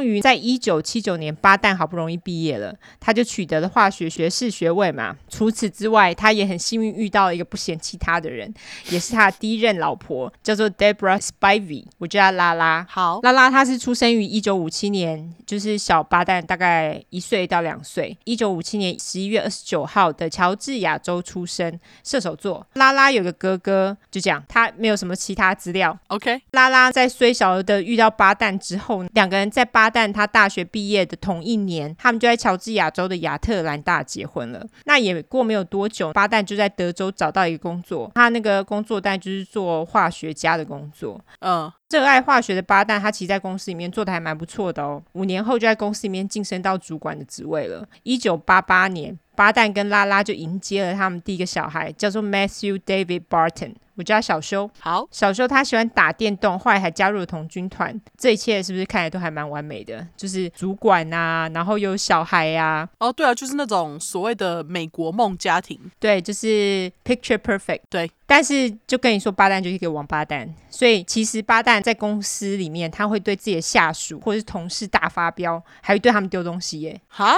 ？OK，而且除此之外，他还不知道干嘛，他就觉得大家都想要弄他，我就觉得你乱丢东西，谁不想弄你啊？如果有天蝎座，马上就弄你啊！哦，对啊，我马上就要弄他啊。干真的啊？对啊，他就会在他不知道情况之下，偷偷的录音他跟同事或是下属之间的对话。哈，他以为他谁啊？就是啊，所以大家当然都想弄他，是不是？真的，在工作上耍急掰也罢，在家里八蛋依然是一个混蛋。他是一个控制欲很强的人，就是拉拉不管去哪里都要跟他报备，而且八蛋也经常对拉拉言语暴力。哎，他会说的一些很急掰的话，而且他还在别人面前骂拉拉笨，超级掰的哎。那你干嘛娶人家？对啊，他真的莫名其妙，而且拉拉他不计前嫌，不在乎你之前被抓的事情，哎，对啊，所以我就觉得他真的很机掰。而且就算是拉拉后来流产了，巴旦仍然对他几掰啊。对，终于呢，在一九九零年九月，巴旦的公司就收购了巴旦。所以公司就把巴旦给火了。被火了之后的巴旦对公司非常气愤。他在被火之后的一周，他就偷偷跑回公司，窃取了公司的机密资料还有数据之后，就把公司的硬碟给格式化了。哇，他真的很敢呢，他真的急掰，好不好？那这样子的举动，但很难不被察觉啊。公司发现这件事情之后，马上报警，而且他们也知道就是巴旦做的。警察也当然马上就找上了巴旦。他们一到巴旦家询问他之后，巴旦也毫不犹豫就承认了。所以警察他们就逮捕了巴旦，并且也以入室窃盗罪起诉他。但是其实巴旦只在牢里面待了几个小时之后，那个公司马上就跟巴旦说：“好啦，你只要把数据还给我们，然后搬出德州，我们就不起诉你。”这么优惠的条件，巴旦当然马上就照做啦。所以他们就举家搬到乔治亚州。巴旦跟拉拉的第二个小孩女儿 Michelle Elizabeth Barton 小贝也在一九九一年出生了。他们一家四口二猫就搬进了一间五房的房子。没过多久，巴旦也在乔治亚州的 Douglas City 这个城市，大概离亚特兰大南方开车大概三个半小时的车程。他就在这个城市找到了工作。结果他才工作没多久，巴旦完全不知道凭什么。你看照片就知道了。他跟公司的柜台小姐叫做 Leanne Van Diver 李安。发生了婚外情，哦、真的是李安呢？是不是？而且那时候李安年纪很小，哦，他们在工作时间公然暧昧，下班之后也常常一起出席公司的聚会等等，就是完全没有在掩饰的意思啦。那李安他是出生于一九七二年二月十八日，是个乔治亚州人，他是水瓶座。嗯，你看这样一算，他小了巴旦十五岁嘛。啊，他遇到巴旦的时候大概二十到二十一岁。哎跟三十五岁的男人交往，OK，好恶喔。等下恶的是谁？是巴旦吧？对，是巴旦。他也眼光特殊，可怜是李安。对，那李安他有三个兄弟姐妹，生平略，因为找不到。但是他在遇到巴旦之前，我猜啦，应该就是生活都很正常。而且呢，他其实在跟巴旦开始有婚外情的前一年，他才结婚嘞，oh. 所以他也是一个有夫之妇。实在不知道到底是看上巴旦哪一点，我是说真的，我不知道看上巴旦哪一点。他可能喜欢高子吧？OK，也许也许。对啊，他喜欢他一九三的身高嘛？对，没错。那巴旦在开始跟李安搞在一起之后呢，他也就开始上那种照紫外线沙龙，把自己晒黑，有没有？然后，而且他还买了新的衣橱，放新衣服这样子。当然，这些举动都让拉拉觉得很可疑嘛。但是巴旦跟拉拉说：“哎呀，你想太多了啦。”但是事后拉拉的朋友说，拉拉其实心里有数，知道巴旦的婚外情，他只是不说而已，就是当做没发生这样子。那不管拉拉知不知道巴旦的婚外情，但是拉拉对于巴旦帮他保了六十万美金的保险的这件事情，他是一无所知的。哦，讲到保险就。有鬼。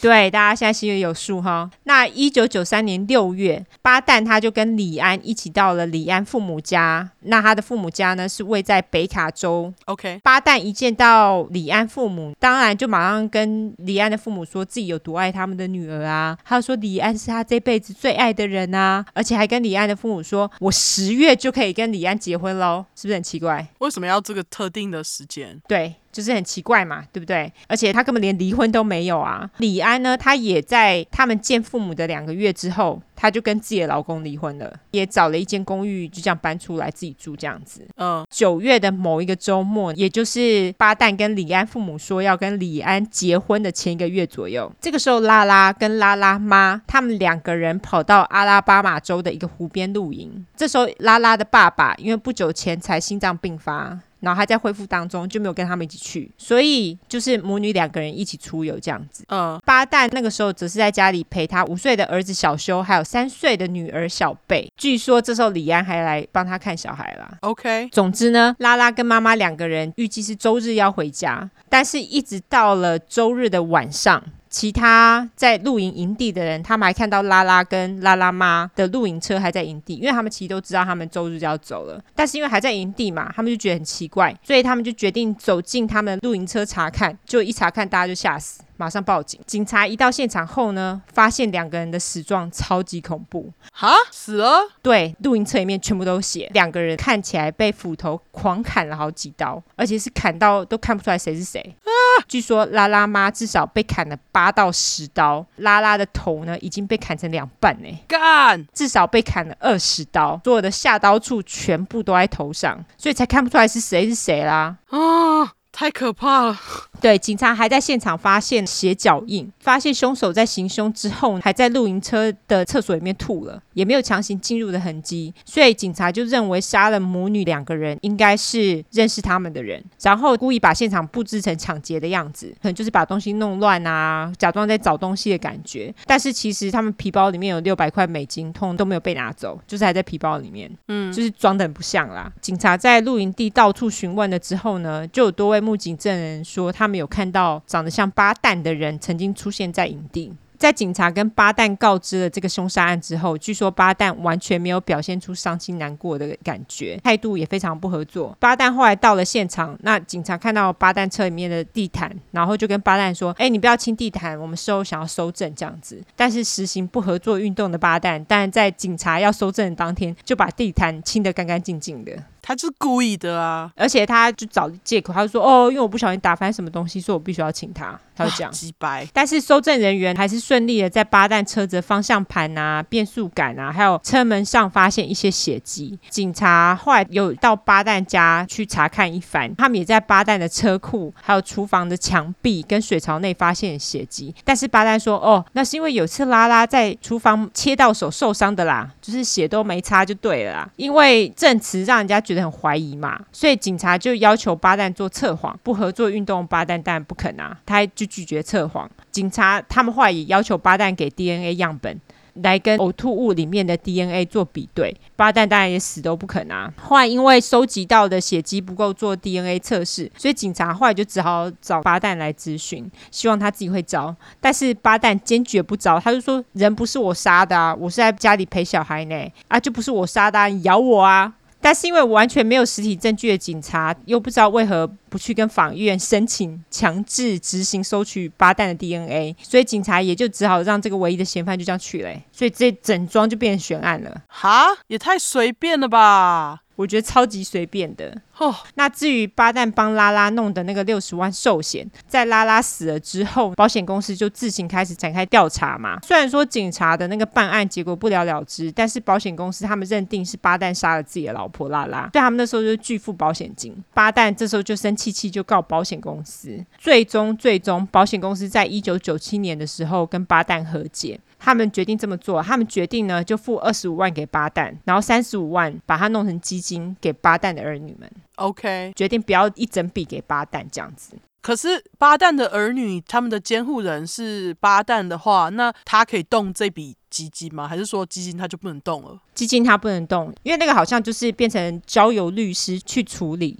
那等到儿女十八岁以后再给他们使用，这样子是不是有点像那个 trust fund 那种东西？对对对，好，懂了。拉拉爸在这件谋杀发生之前呢，他认为巴旦是一个完美的女婿，就觉得他是一个超级棒的女婿。但是在谋杀案发生之后呢，他就开始到处警告别人，就说啊，巴旦是一个危险的混蛋，他就觉得是他杀的啦。我也觉得是他杀的耶，听起来就很可疑嘛。但是听说他这样到处警告人，还是没有人理他啊。那总之呢，来到关键的十月，拉拉的家人就为拉拉还有拉拉妈举办了葬礼。据说巴旦在整个葬礼的过程当中完全面无表情，而且等到葬礼结束之后，不是就要下棺埋葬了吗？对，结果巴旦根本等不及，他马上夺门而出。那在门外的呢，是坐在敞篷跑车上等巴旦的李安，而且开着超大声的音乐，就在门外等巴旦。巴旦跳上车后呢，两个人就扬长而去，跟拉拉家人拜拜了。在拉拉死了不到一年，一九九五年，巴旦就跟李安结婚了。巴旦他那个时候也把工作给辞了。李安成为巴旦两个小孩的继母，就是小修跟小贝的继母。那在这个时候呢，阿拉巴马州的警察他们其实还是仍然紧盯着巴旦。警察那时候还跟 CNN 记者说，他们会对巴旦施加心理压力啦，让巴旦了解到我们知道你杀你老婆哦。但是我就觉得啊。你们为什么不再去找其他的证据呢？对啊，你们为什么不去证实他真的杀呢？到底是对，为什么不强行跟他拿 DNA 呢？这个我真的不懂。就是为什么你看到拉拉的头被砍了二十几刀，你还不会想要去抓这犯人？到底是怎样？这真的实在是太莫名了。总之呢，跟巴旦结婚后的李安好像就是如他所愿，但是婚后的生活并不如李安想象中的美满。因为巴旦跟李安的吵架不断，那李安有时候会在吵架后去气的离家，但是最终最终还是都回到巴旦的身边。巴旦在收到拉拉的保险金之后，就开始自以为是的投资，他会把把钱投资在不切实际的快速致富的那种诈骗投资当中，而且他也开始做 day trading。所谓的 day trading 呢，中文是翻成当日冲销，或者是也叫做日内交易。哦，这是什么东西呢？也就是股票的短线交易啦，就是当天你去预测股票或者是期货选择权的波动来做交易。所以意思就是说，它是一种投资风险非常高的交易方式。那做这样子的金融商品交易的人呢，就叫做当冲客。在这个时候呢，就出现一个小插曲。巴旦的女儿小贝这个时候三岁嘛，她有一天就跟某个当冲客说：“My daddy play with my boo boo”，然后就指着自己的私处，意思就是说我爸爸往我那边啦。Oh my god！这个当冲客听到，马上就报警嘛。帮他拍手，警察呢就把八蛋送去做精神评估。精神评估的结果出来之后，他们就说八蛋绝对是有能力杀人的啦，所以他当然有可能会对自己的女儿做什么嘛。但是因为这些一切都只靠一个三岁的小女孩的一面之词，所以其实警察很难对八蛋做出什么，所以这件事情后来也不了了之。Oh. 那在接下来的四年呢，八蛋对李安的控制欲有增无减，而且他也不工作了，他就整天往那个日内交易所跑。那李安呢，他就靠着贩售清洁用品成为家里唯一稳定的经济来源。一九九七年六月，巴旦在日内交易所损失的金额高达十万美金。哇靠！那到了一九九八年更惨，因为你知道他是拿保险的那个钱去做的嘛？对啊。一九九八年更惨，巴旦几乎输掉了所有的保险金，他因此也心情很差。他那时候还打电话跟李安说，他想要自杀。就李安听到，马上就吓到，赶快赶回家。嗯，结果一回家呢，智障八蛋跟他说：“哈哈哈哈，我骗你的啦，我才没有想要自杀嘞。”他说：“但是。”哦，我把猫给杀了，吃死吧你干！超级掰的杀猫哎，重点是还杀自己家里养的猫是哈？对，就莫名其妙，超级掰的。但是更恶心的是，他杀了猫之后，他就骗小孩说：“哦，猫咪跑掉了啦。”然后还跟他们一起跑出去找猫哎，恶心，超恶的。后来那么爱日内交易的巴旦，他干脆就在一九九八年二月的时候，决定帮一间叫做 Otech Investment Group 的投资公司工作。那这间公司呢，我。就叫全科技投资公司，他就在公司里面弄了一个五万美金的投资账户，这个五万美金也是他自己出的。据说呢，他在公司里面的昵称是叫做 The Rocket，也就是火箭的意思。其实他会叫 The Rocket 的意思，就是说他所做的交易都非常的猛，就是一下子他就会倒很多钱进去。一点都不保守的意思。嗯，也因为这样子，所以到了三月的时候，也就是不到一个月的时间，巴丹就把他自己的五万美金都输光了。输光也罢，还道歉公司一万一千块美金，所以他的户头就是负的嘛。公司就不让他继续再操作金融商品，公司不让他做，他就离开公司一阵子。就四月的时候，他回去，他跟公司说：“哦，我做了一个新的肥皂，卖得很好，赚了钱，把一万一千块美金的债还掉之后呢，再重新放了五万块美金进自己的户头，继续操作金融商品赌博。”就到了五月，就是再过一个月，他又把钱给输光光了。而且这是道歉公司三万块美金，哇，他真的是赌徒哎。对，那这时候巴旦就告诉主管说：“好吧，我再回去卖肥皂，赚到再回来公司把那个欠的钱给还掉。”我就想说。你卖肥皂就好了，玩什么股票啊？明明就可以赚钱。我觉得玩股票可以，但是我觉得一次投资五万，然后尤其是像他这种日内交易，根本就风险太大了啊！所以我就觉得真的是好好的卖肥皂就好啦。真的，当年呢，也就是一九九八年十月，李安那时候终于决定离开巴旦，因为之前杀猫事件早就让李安觉得很母汤了，而且又根据李安的姐姐说，李安对于独自负担家里的经济也觉得蛮累的，所以。李安就在隔年一九九九年六月，他自己找了一间公寓，离开了他跟巴旦的家。结果心软的李安，他知道巴旦经济上非常不稳定，所以最终又让巴旦跟两个小孩跟他一起搬进了公寓，这样子。那 好吧，心软，有离开跟没离开一样。这个时候，对日内交易上瘾的巴旦，他又在另外一间投资公司叫做 Momentum Securities。找了工作，这间公司我就叫他契机投资公司。OK，一样就是帮他们操作金融商品嘛。那巴旦当然也马上就把钱给输光光了，而且这次还道歉更多。他这次欠公司十八万七千美金，诶，因为欠这么多，公司当然也不准他继续做啊。他一直把钱输光光。这次走投无路的巴旦，猜他接下来做啥？做啥？他开始要杀人了。六月二十七日晚上，巴旦趁李安在睡觉的时候，用锤子把李安打死了。哈，起笑哦！再把李安的尸体藏在衣橱里面，衣橱外面再用箱子把它堆起来。据说为了是不让小孩子看见。杀死李安的隔天，巴旦在家里陪十一岁的小修跟八岁的小贝。接着当天晚上也用锤子把两个人打死了。而且他为了确认两个人都死透，他还把两个人的头压进水里来确认。哎，接着他把两个人弄干之后。换上新衣服，然后再把两个小孩放到床上躺好，然后在小修的身边放了他最爱的电动，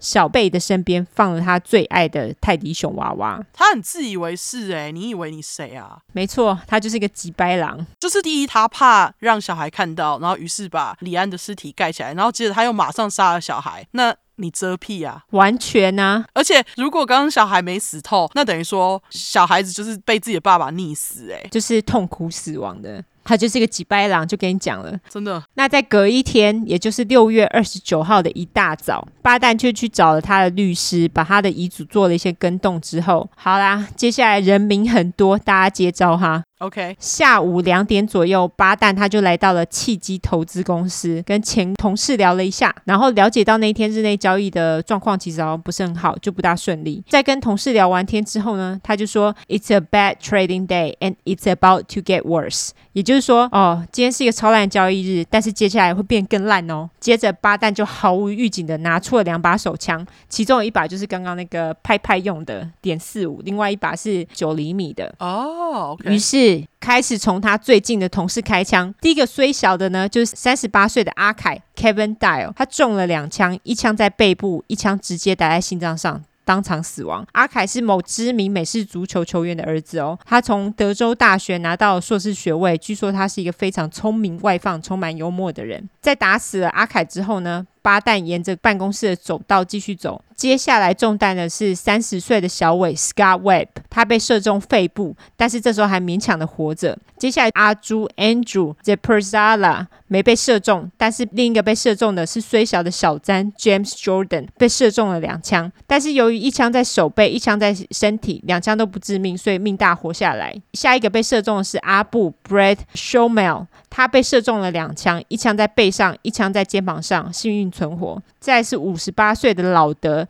Edwin Quinn，他直接被射中颈部，当场毙命。老德他有三个小孩，他刚从 UPS 退休，诶，喜欢维持家中的草地。你知道很多美国人都很喜欢把家里的草地维持的绿油油的，有没有？对。非常。我一点也不执着，我们家后院超级光秃的。我根本不想要有草地，好吗？有草地很麻烦。对啊，那总之呢，老德就喜欢，而且呢，他除了喜欢维持草地之外，他也喜欢钓鱼跟打高尔夫球。而且他在三周前才迎接了他的第一个孙子啊，好惨哦，真的。总之呢，巴旦接着就走向柜台，对着柜台小姐马西 （Marcy Brooking） 发射。被射中的马西也奇迹似的活了下来。接下来是中了三枪的四十二岁的阿索 Russell Brown 当场死亡。据说阿索他非常喜欢数学，而且他也喜欢田径跟游泳。大家都说他是一个非常善良的人，就是连虫虫都不舍得杀。而且不止如此，他非常优秀，他有会计师执照，而且他还想要考律师。那本来想要考律师执照的他，他那时候就是有在学校修一些法律的课程。在念书的时候，因为爸爸跟哥哥都得了癌症，必须要照顾他们，所以他后来就只好在最后一个学期休学，去照顾爸爸跟哥哥。哦，除此之外，他还有一只可爱的猫咪。你有看到照片吗？没有看到照片，他们的照片都很难找。OK OK。这个时候呢，所有投资公司的员工都听到了枪声，当然就吓个半死嘛，大家都赶紧躲到自己的办公桌下面，就是祈祷巴旦不要往他们的方向前进。这个时候，巴旦再度走向虽小的小伟，再对他开了一枪，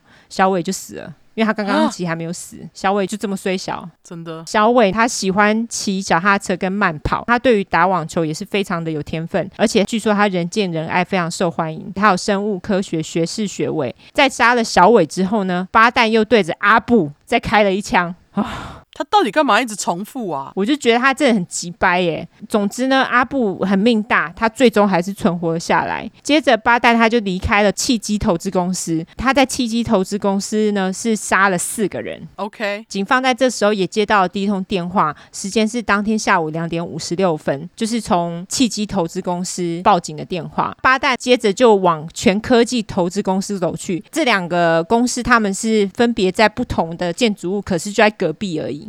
哦而且他走入那个公司所在建筑物的时间是下午三点。那因为那个时候全科技投资公司人他们完全不知道契机投资公司发生了枪击案，所以巴旦走进去就装没事。他就跟他的全科技投资公司的前主管老杜 Brent Doonan，他就跟他讲说：“呃，我想要跟你谈谈。”那老杜呢，他以为巴旦想要还钱，因为他们还欠他钱嘛。也没有多想，他就跟巴旦说：“呃，你给我一分钟。”接着呢，巴旦就在等老杜的期间，他走进了另一间主管办公室，跟另外一个主管阿满 （Scott Manspeaker） 以及阿满的助理凯西 （Cassie Van Camp） 三个人就聊了一下。他们三个在聊天的时候呢，阿满就注意到巴旦的手还有手臂跟衣服上有红色的斑点，但是他那时候没有多想，就是血迹啦。我刚才问说，他们没有注意到他身上有血迹吗？因为一定有喷到吧？对，可是你自己想哦，普通人可能会以为那个是油漆之类的，或者是红色墨水，对不对？好啦，对。他们聊一聊之后呢，一起就走进了老杜的办公室。这个时候，巴旦就把那个窗帘关上，接着呢，他走出办公室。对着还在会议室的老杜说：“哎，老杜，你快点来啦！真的，你会喜欢我接下来要跟你说的东西。”所以呢，这个时候老杜就跟着巴旦走出了会议室，然后跟他一起进了他的办公室。就一进办公室，巴旦马上就把门给关上，并且对着在办公室里的老杜、阿满跟凯西三个人说：“Today is going to be visual。”这句话我自己翻成：“今天将会充满着视觉饗宴哦。” OK，接着他就掏出了放在腰间的枪，巴旦对着老杜开了两枪，一枪是在胸口，一枪在手臂。接着呢，他对阿满跟凯西开枪，阿满的手背还有肚子各中了一枪，那凯西超衰，脸部中弹。啊，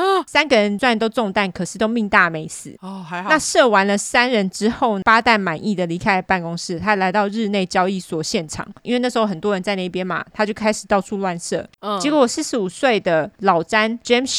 Havashi 当场背部中弹毙命，另外两个人一个被射中头部，一个被射中背部，但是这另外两个人都幸运的活下来。这个老詹呢，他热爱运动比赛，他拥有化学工程学士学位，并且有两个硕士学位哦，而且他还有一个小孩哦。这个时候，五十二岁的丁丁。丁德拉瓦拉一看到这个场景，马上吓得往出口逃跑。巴旦一看到丁丁逃跑，马上对他的背部开了一枪，靠。丁丁当场死亡，超靠腰的。丁丁在倒地之后，巴旦还再补了一枪。丁丁他有两个小孩，在一九七三年的时候从巴基斯坦来到美国寻求他的美国梦。在巴基斯坦的时候，他是一个律师兼银行家。在射死了丁丁之后呢，接下来是四十八岁的阿伦 （Alan Tenable）。他被射中了三枪。分别在上背部、正背部还有右肩当场死亡。阿伦有三个小孩，家里开一间杂货店，他也是某个犹太教堂的总理，而且他喜欢打高尔夫球跟慢跑。接下来的虽小呢是六十岁的老 Joe Joseph Desert，他在胸部跟肩膀各中了一枪，当场死亡。老 Joe 是一个高尔夫球狂热者，而且据说他超级会跑步，就是跑得很快啦。OK，他的朋友说他是一个非常会为他人打气的人。射死了这三个男人之后，接下来中弹的是美丽。Meredith Forrester，他被射中了下背部，幸运存活。这个时候，日内交易所现场呢，大家当然就是整个都很慌嘛，很慌乱，赶快找地方躲，因为巴旦根本就是随便看到谁都开枪啊。也因此呢，另外三男一女都被射中，但这四个人通通都存活了下来。OK，这个时候呢，已经中弹的巴旦前主管老杜。他不是在他自己办公室被射吗？对，他就走出了他的办公室，他想要设法逃离现场。他这时候看到巴旦正在四处乱射，当他看到巴旦正指着某个员工准备发射的时候，他就马上勇敢的。上前扑向了巴旦，巴旦因此倒地，就没有射中那个员工。老杜一看到他倒地，马上起身逃跑，在他身后的巴旦也马上起身，又对着老杜开了两枪，啊一枪射中了老杜的左上臂，一枪射中他的左肩胛骨。这个时候，老杜看到一个出口，赶紧转身逃跑。就他一转弯，他就看到电梯，就赶快按上下的那个电梯钮。那他在等电梯的时候，他就看到死神八蛋出现在走廊的另一头。干，根本就吓死，对不对？真的，他以为他死定了，真的。结果这个时候电梯正好到达，接下来根本就电影场景，就是老杜赶紧进了电梯，当然就赶快按关门啊。然后当八蛋举起枪要再度对老杜射击的时候，门就关上，没射中，是不是电影场景？哦，真的，而且最好的电影场景就是子弹反射射到他自己，很可惜没有，对不对？对，气死我了。总之，老杜很幸运的躲过了八弹，就是躲过了死神。那。他这时候是身中四枪，对吗？听说是五枪。最终是五枪。Oh, OK OK。这个时候，警察已经抵达了契机投资公司。在这个同时，九一一也接到了全科技公司的电话。公司保全那个时候知道事情不对，就马上报警。但是因为我就说了，这两间公司就在隔壁而已。接线生那时候就以为全科技公司就是之前报警的契机投资公司，所以他居然就跟全科技公司的保全说：“啊，那个警察已经到现场了哦。”导致警察根本就没有前往全科技公司，所以也因此。就错过了八旦。因为巴旦他在扫射一番，在全科技公司杀了五个人之后，他就全身而退。因为警察根本不在全科技公司啊，对啊，所以他那时候进入了自己的厢型车就落跑了。那这个时候死里逃生的老杜，他跑到同一间建筑物里面其他的公司的办公室。那另外公司的员工呢，他们看到老杜身中多枪，当然也马上帮他报警啊。在这个时候，有一个骑重机经过的警察，听到从全科技投资公司大楼传出的枪声，他马上那时候就用无线电。请求支援，但是这时候无线电另一头的人白目的跟他说：“哎、欸，不是全科技公司啦，是契机投资公司，你跑错了啦，就超靠腰的。”嗯，总之后来总算过了三十分钟之后，警察总指挥才发现，哦，原来巴旦不止在契机投资公司扫射，他也跑到全科技投资公司乱射一通，所以就是总共有两个犯案现场啦。对，后来呢，全科技公司的人资部他们终于找出了巴旦的档案，那他们就跟警察说：“啊，就是这个王八蛋啊！”跑来这边乱射一通的，所以警察就有他的资料嘛，所以他们终于开始在临近其他建筑物搜寻，然后大规模的设路障来检查车辆。还出动了直升机来搜索巴旦还有他的箱型车，但是在这个时候又出了一个包，到底要出几个包？真的，因为有人跟警察说八蛋的箱型车是白色的，可是实际上是绿色的。是谁讲的？不知道，很烦。哦、所以他们在得到正确资讯之前的搜索全部都是白费的。警察真的是很烂，真的到底是怎样？总之，在得到正确资讯之后，警察跟特种部队就是 SWAT team 就开始展开全面的搜索。这个时候的亚特兰大当然也是陷入。入一阵恐慌，因为一个神经病拿枪到处乱跑，所以整个城市都非常的恐慌。嗯，四个小时之后，就是当晚约七点四十分，某个购物中心的保全人员看到巴旦和他的厢型车出现在那个购物中心的停车场，但马上报警啊。这时候就有个女人刚从购物中心买完东西出来，然后巴旦就接近那个女人说：“你不要尖叫哦，不然我就开枪。”就跟那个女人，大家马上就赶快停下来，然后就后退。就后来巴旦又说：“你不要跑，不然我开枪哦。”结果女人不听巴旦的话，转身就逃跑。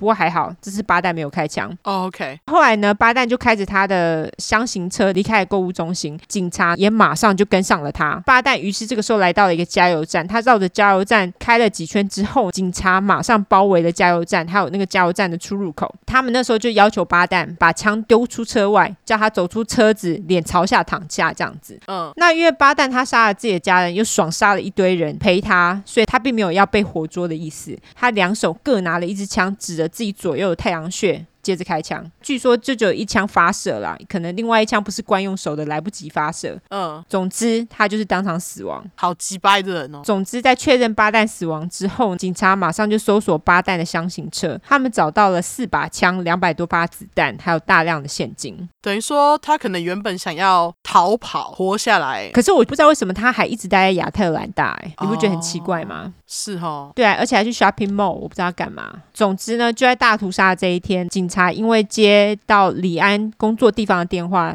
就说哦，他当天没去上班，警察他们就跑到李安家，就是做那种 welfare check。对，但是因为到他们家之后发觉很奇怪嘛，他们就开始搜索，所以他们就在客厅看到一封信，是巴旦写下了他的杀人动机。那信件的内容我直接翻译给大家听。好，他说李安的尸体在主卧室衣橱的毯子下方，我是在周二晚上杀了他的，接着在周三晚上杀了小修跟小贝。也许你们会觉得他们的死亡和我爹老婆拉拉的死有相似之处。但是我并没有杀拉拉，我已经没有什么可以失去的了。我真心不骗，真的没杀他。我认为这样的死亡对他们来说是最安静、快速的。我是用锤子把他们敲死的，他们在五分钟之内就死了，没有痛苦太久。而我的痛苦无法用言语表达。你怎么不去死？从十月开始，我每晚都在恐惧当中醒来。在我醒来的之后，我无法再承受这样子恐惧，我也为此付出了代价。我开始厌恶社会体系，并且失去了希望。所以我杀了我的孩子，用五分钟的痛苦来换取他们一生的痛。我必须勉强自己这么做。他们的。未来才不会因为失去了父母无亲无故而痛苦。我的父亲呢，把痛苦传给了我，我也将我的痛苦转移到我儿子的身上。为了不让他独自承受这样子的痛，我必须让他跟我一起走。我也必须杀了李安，因为他是让我自我毁灭的主因。但是我现在觉得很后悔杀了他。我真的希望我没有这么做，因为李安不是故意的。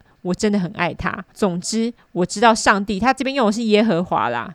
那我直接翻上帝.但是那时候就是阿汤，他有听到他说他是 Jehovah's Witness，他就说他是耶和华的见证人哦，因为似乎就只有耶和华的见证人会讲上帝是耶和华哦，oh, 所以他那时候马上就猜到了。OK，他就说我知道上帝会在来生照顾他们。我就想说耶和华见证人其实不相信来生诶，我不知道他到底怎样。他继续说，我想细节不重要了，因为没有任何理由跟借口，也没有任何人能够理解。就算有人可以理解。我也不想要他们理解。问号，那你写这封信干嘛？去死！他接下来就要说了。OK，, okay. 他说，他说，我只是想要写这封信来解释我为何要杀了他们，请你们了解我全心全意的爱着李安、小修还有小贝。如果上帝许可的话，我希望他能够让他们重生，给他们第二次机会。我并没有想要活很久，只要活到够把那些在我伤口上撒盐的贪心人们给杀了。如果你能的话，你应该把我给杀了。他最后两句原文呢是：I don't plan to live very much longer, just long enough to kill as many of the people that greatly sought my destruction. You should kill me if you can. 我都不知道说什么了。对。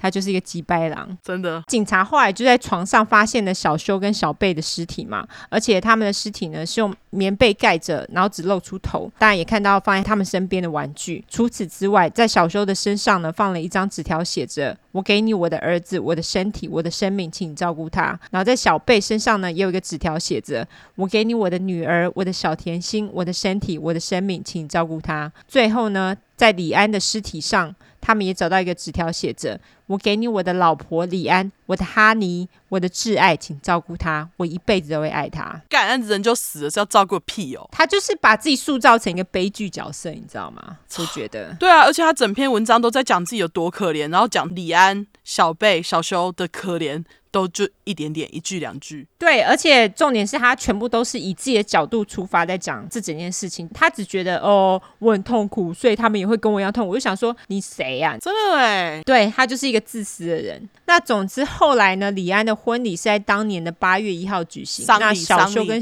哦，我刚刚说什么？婚礼。对不起，李安的丧礼呢，在当年的八月一号举行。那小贝跟小修的丧礼呢，则是在八月二号举行。这场大屠杀造成十二个人死亡，就包括巴旦自己跟巴旦家人，还有十三个受轻重伤。嗯，不过大部分我想应该都是重伤啦，因为被枪射到，其实都蛮严重的。是在无差别杀人事件过后，许多幸运存活下来的生存者，他们一起对契机投资公司还有全科技投资公司提出了集体诉讼，因为他们认为他们在雇佣巴旦的时候没有好好的调查他的身家背景。但是这个上诉后来最终就被驳回了。至于那个命大被射了很多枪没死的主管老杜啊，在二零零一年他搬回了堪萨斯州的老家，他后来就是在帮家里做生意这样子，而且他最后出了一本书，就是关于这一场无差别杀人事件的书，名字叫做《Murder at》Office，我自己翻成办公室里面的谋杀。老杜后来也结婚生了一个小孩。至于被射中脸的虽小凯西，嗯，oh. 还记得他吗？就是那个另外一个主管的助理，他因此失明，而且丧失了许多味觉跟嗅觉。哦，oh. 而且后来他为了重建他的脸部，从二零零九年开始就经历了十五个脸部重建手术。哎，啊，等一下，他失明是完全两眼吗？对，没错。Ah. 她最终是跟老公一起搬到夏威夷居住啦。最惨的是，她说她在失明之前看到最后一个人是巴旦，超衰，超衰。那被射中下半部的美丽，据说她能够活下来其实是千分之一的几率，但是她最终活了下来，还好。她在抢救的过程当中输了大量血，而且经过了两次紧急手术。而且都是很大手术，因为毕竟是我猜应该是脊椎啦。嗯，他因此呢失去了一个椎间盘，就是因为少了这个椎间盘，造成了他上背部的脊椎侧弯。干，他的右腿神经也严重受损，而且他背部因为手术的关系嘛，有一大片的伤疤。大家都知道，因为伤疤是会造成皮肤紧缩，所以其实就是需要大量的复健才能跟正常人一样活动。所以复健的整个过程非常艰辛而且痛苦。但是经过一阵子坚强的美丽。居然又奇迹似的能够走路嘞！哇，非常坚强，真的。另外，其中一个在全科技公司被射中但是存活的人叫做 Fred Herder，我就叫阿福。这个人我刚刚没有提到他的名字，总之他就是其中一个我没有提到名字的人，但是后来幸存的人。那个事件在发生的时候，他是五十四岁，他当时是被射中了背部，那当然后来就是有顺利的恢复这样子。嗯，后来他在二零零一年十二月的时候自杀了。听说自杀的原因是因为他后来还是有继续到日内中心做交易，结果他在三天内损失了四十万美金。哇靠！所以他是因此自杀的。OK，再补充一点，在疑似巴旦杀了拉拉跟拉拉妈之后，一个警员曾经在质询巴旦的时候，他听到巴旦亲口跟他说他需要一个年轻性感的老婆。警员也因此警告过李安，但是很显然李安就是没有听进去嘛。至于巴旦到底有没有杀了拉拉跟拉拉妈，这个就交给大家自己决定了。我决定他杀了他，我也觉得他有哎、欸，我觉得就是他杀了他。我觉得他还记得要在他的智障遗书里面写到那个，我就觉得他就是有啊。我也觉得他有，而且不知道为什么他到死了他还死都不承认。对，我就觉得你这个人到底是怎样？因为我觉得他整个就是把自己塑造成一个受害人的感觉。对，而且我其实有点觉得说，为什么警察当时在他死了之后不拿他的 DNA 回去跟当时收集下来的悬案 DNA 做比对啊？我觉得那那个偶。呕吐的 DNA 其实有点难保存诶，哦、会不会是因为这样子？对，我觉得啦，我觉得应该是呕吐物 DNA 不是很好保存，因为太臭了。第一个很臭，而且第二个就是那个呕吐物一定是很多东西嘛，就是它是异状的东西，嗯，还有胃酸什么的，而且那个马桶里面一定不止它的 DNA 啊。哦，对了，所以我就觉得，嗯，不知道是怎样。那总之这个案子就这样，对，无差别杀案就是这么几白，没错。而且他们后来又自杀了，真的很机掰。两个人都自杀，这两个案件真的很像哎、欸，我也觉得很像哎、欸，就是他们两个人性格其实也还蛮贴近的，而且杀人，你看其实巴旦救人就说他的主要目标其实就是那个老杜，还有他之前另外一个主管，所以我觉得他一定至少要对那些主管开枪，然后再自己乱杀。对，但是我觉得听完巴旦的故事，我就觉得哎，好像派派听起来好像好很多，虽然他还是杀了很多人，但是我的意思是说他在最后真的整个爆发之前，他。都好像还是一个正常人，只是比较孤僻而已，只是是一个 holder 而已。对，在他在真的出事之前，大家都不觉得会有这种事情。可是我觉得像你讲的这个八旦，他就是在拉拉那件事情就很可疑。对啊，杀猫对，就是有一堆前兆。对，杀什么猫啊？哦，气死我了！真的，他真的是要把我给气死，好不好？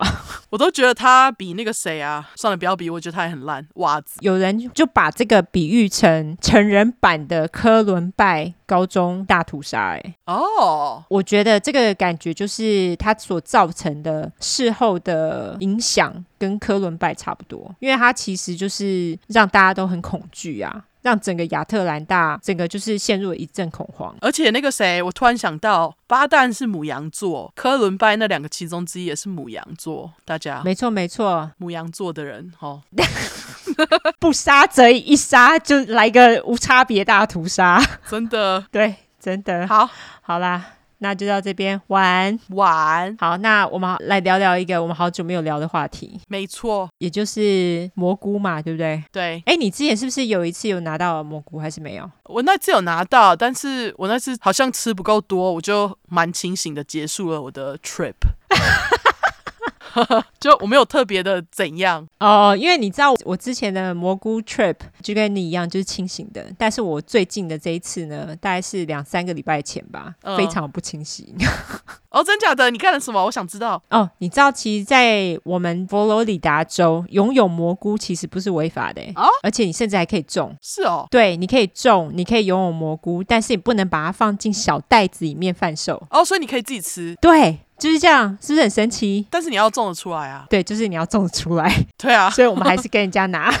对啊，反正我们就是有靠管道拿到，而且我们这次拿到的是那种蘑菇巧克力。然后那个蘑菇巧克力呢，据说是那个人他自己做的，他自己的配方，就他可能会放一些其他的药草进去，因为吃蘑菇肚子会不舒服嘛。嘿，他是声称说你用那些药草会让肚子比较没有那么不舒服。可是我吃了之后，我还是觉得蛮不舒服的。哦，可能我胃比较敏感。那一次我吃完之后，我整个 trip 大概三四个小时。哎。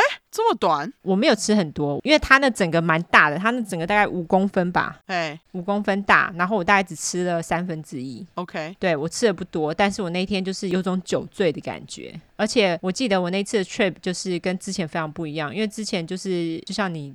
那个是一个清醒的 trip，但是我那次非常不清醒，那次我就觉得酒醉，然后有点天旋地转的感觉，所以我后来就是躺在我们的那个地板上，后来我老公就去拿了被子铺在地板上，让我躺在那边。哦，那你有觉得事物特别神奇吗？有，我觉得猫看起来特别可爱，狗也看起来特别可爱。OK。好，而且就觉得房子变得很大。哦，因为我们家其实没有很大，然后我就觉得房子怎么突然变得很辽阔，沙发变得很远，可是沙发其实就在旁边而已。OK，哎、欸，那不错哎，因为我觉得那个猫狗实在太可爱，我就一直去弄它们，然后那个乐乐就是我的狗，就超级不爽的。哦，因为它就很可爱，它们毛就看起来柔顺的感觉。哦，真的很柔顺哎。就是我当时在吃蘑菇，好像有一直要去弄它们。对，因为它们就会看起来特别可爱。对，平常已经很可爱了啦，但是就是吃完之后，它们看起来特别可爱，感觉就是毛有柔焦过的感觉。对。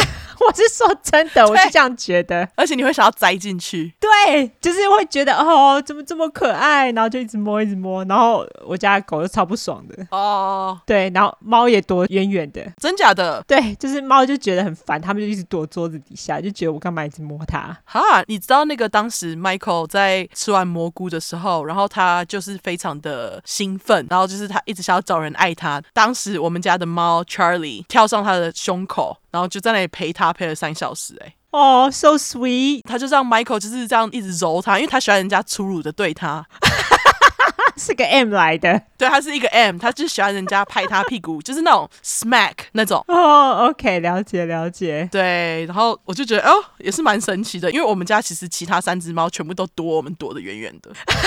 觉得我们像疯子一样，但是就只有 Charlie 他会就是趴在你身上，然后去陪你。那那天晚上，因为就是我老公他有吃，就是阿汤他有吃，他吃比较多吗？呃，对，他吃了一整个巧克力。多久？他比我久一点，他比我多了两个小时。你是多久？我们第一次吃，基本上我们是晚上差不多八点吃吧，还是七点多吃？嗯，然后我们两个就是到早上啊，这么久哦。因为阿汤大概比我多了，但是我觉得他应该不止比我多两个小时，他应该比我多更久。我大概四个小时之后，我就已经慢慢觉得哦，那个作用已经慢慢消失了。但是阿汤大概在我的作用消失之后，他后来上床前都还有一点，哦，他就跟我说哦，他有一点开始已经要退了，但是他到上床之前还有一点，哦，所以可能有更久啦。阿汤也很妙，你知道他的反应是什么吗？是吗？他那时候就是因为他想要让那个 trip 看起来就是更迷幻，所以他开始把家里的灯啊关掉，然后你知道他很喜欢灯光的东西。哎、欸，我们家就有一些他之前做的灯箱，然后他就想要去把一些那个灯啊把它弄好，结果他就开始整个人陷入了一个焦虑的使用电子的东西，试图想要让它运作的那种氛围里面。哦，整个人就开始弄那个东西，弄了两个小时。我就说，你可不可以好好的来做好？你可以不要再弄那些东西了吗？那他最后有用好吗？坏大部分都有用好，就是有几个运作不如他预期的，他就很气。我就说，你干嘛在吃蘑菇的时候还要用这些东西？你真的很莫名其妙哎、欸！哦，而且他就变得很执着，就一直陷入那种情绪里面，就说我一定要把它弄好这样。哦，可是我觉得吃蘑菇会哎、欸，就是会陷入那个执着的心。对，而且那天其实对我来说，那个 trip 就是非常的情绪化，因为那天我就突然想到，呃，如果乐乐死了，我要怎么办？然后我就哭得乱七八糟。哦，对啊，他就是让你很情绪化。对，你的四小时是指就是最后退掉，就是说连身体的反应都没了，这样吗？就是说，比方说后来胃不舒。服之类的，对对，胃不舒服的也没了，哈，那蛮快的，对，因为我吃的不多啊，哦，对了，对，而且我那时候就是我对着乐乐哭，因为我就是一一边摸他一边哭嘛，然后就开始满脸都是眼泪，然后后来他们就跟我讲说，你一定要从这个情绪当中出来，不然你整个 trip 都会一直陷入这个情绪里面。哦，会吗？他就这样跟我讲，他说你要往好的方面想，你不要一直往这一方面想。后来我就说好。因为我就是一直在哭，一直在哭，我就一直停不住。后来他就跟我说：“你不要再这样想了。”然后我就哦好，OK。后来我们就开了那个动物频道看。干 动物频道很适合那个 蘑菇，超级适合，因为尤其是那一种讲昆虫的那一种昆虫跟鸟，恶心死了。没有，我们那时候找到一个是讲鸟跟昆虫的，因为你知道昆虫跟鸟它们的那个颜色都很鲜艳哦，所以他那时候一开我就觉得干好好看哦，这个 啊，我知道了。我们上次吃蘑菇的时候，我们是看 Soul Soul 哦，你觉得如何？我觉得还还不错，还没卖，尤其是那一段它往下。我不要再讲下去，要是没看过人会被我那个。他们是觉得很适合看《Sweet Tooth》哦，是吗？对啊，因为它就是一个整个剧的氛围就是很魔幻，所以他觉得看《Sweet Tooth》，他觉得非常适合吃蘑菇。是哦，我觉得我不行哎，因为我真的是一个 child hater，真的是 小孩子部分马上快转，我就觉得好，你们好烦哦，就快点快点进行好不好啊？我我真的是那种就是在每次他们在那里情感戏的时候，我就会觉得 hurry up。快点！我想要看剧情，这样。我想知道你吃蘑菇是不是也会这样觉得？吃蘑菇看 Sweet Tooth 吗？对啊，但是我可能不会打开 Sweet Tooth 哎、欸，因为我其实真的觉得那男主角小男主角很烦哦。Oh, OK，好，但是是个好剧，好吗？请大家去看。OK，不过我们想要去露营，然后在野外吃蘑菇，你觉得这样会不会很危险？我觉得还好哎，因为吃蘑菇不会让你想要乱跑啊。哦，好吧，就是如果没有杀人魔在附近的话，OK。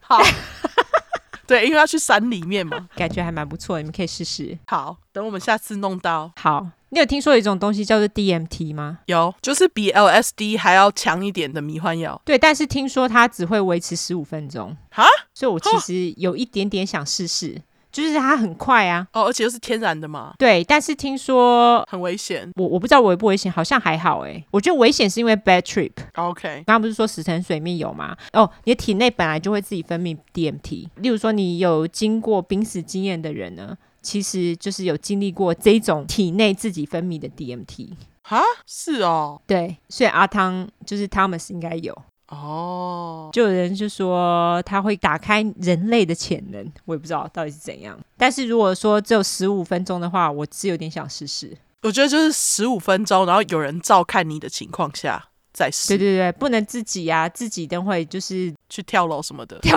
哎，你真的谁知道啊？因为 DMT 或是 LSD，它就是会阻隔你思考的那个地方。哦，OK，对，啊、对啦，这种东西也许之后可以试试，但是目前先蘑菇就好了。对，我还在想办法，就是弄到那个 GG 最爱的东西。我不要讲那个字。好，OK。好，hey. 那我们这次闲聊就到这边好了。好，对，就到这边喽。对，希望大家有因此得到一些资讯。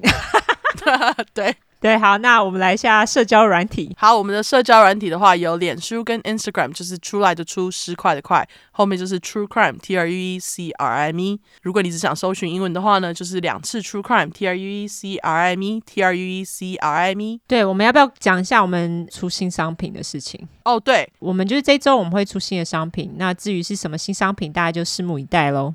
我们会一样是预购，这次预购应该时间不会这么长，对不对？不是说预购时间啦，应该是制作的时间不会这么长，应该啦，应该啦，因为这次不是我们做，对，这次不是我们做，我们这次委托台湾的厂商做。那至于疫情会不会影响到，我猜应该是不会影响到，因为以台湾人拼命的个性，应该还是会在疫情当中继续制作。我觉得，对啊，所以就是在这边先跟大家预告一下。那还有另外一个是我自己手做的东西，那我手做的东西呢，这次应该会比较快，因为它没有像之前那个肥手，真是搞死我。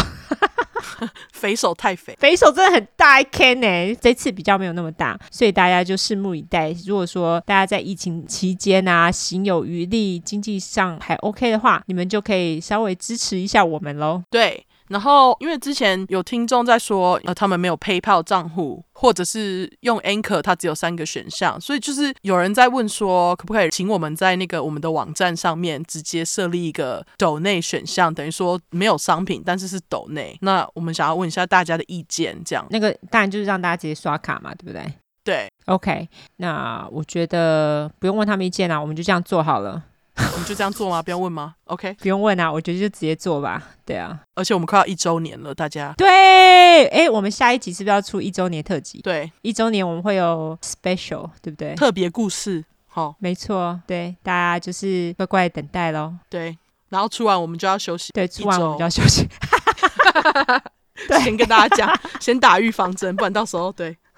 笑死！好啦，那麻烦大家喜欢我们的话，就订阅、五星评价，然后拉下线，好不好？对，然后衣服跟包包的部分，我们会再跟大家更新，一定会出货，不用担心。好，对，大家不要再写信来问了，我们出货就会给你出货通知。OK？没错，感谢你。那就这样，感谢大家喽，拜拜。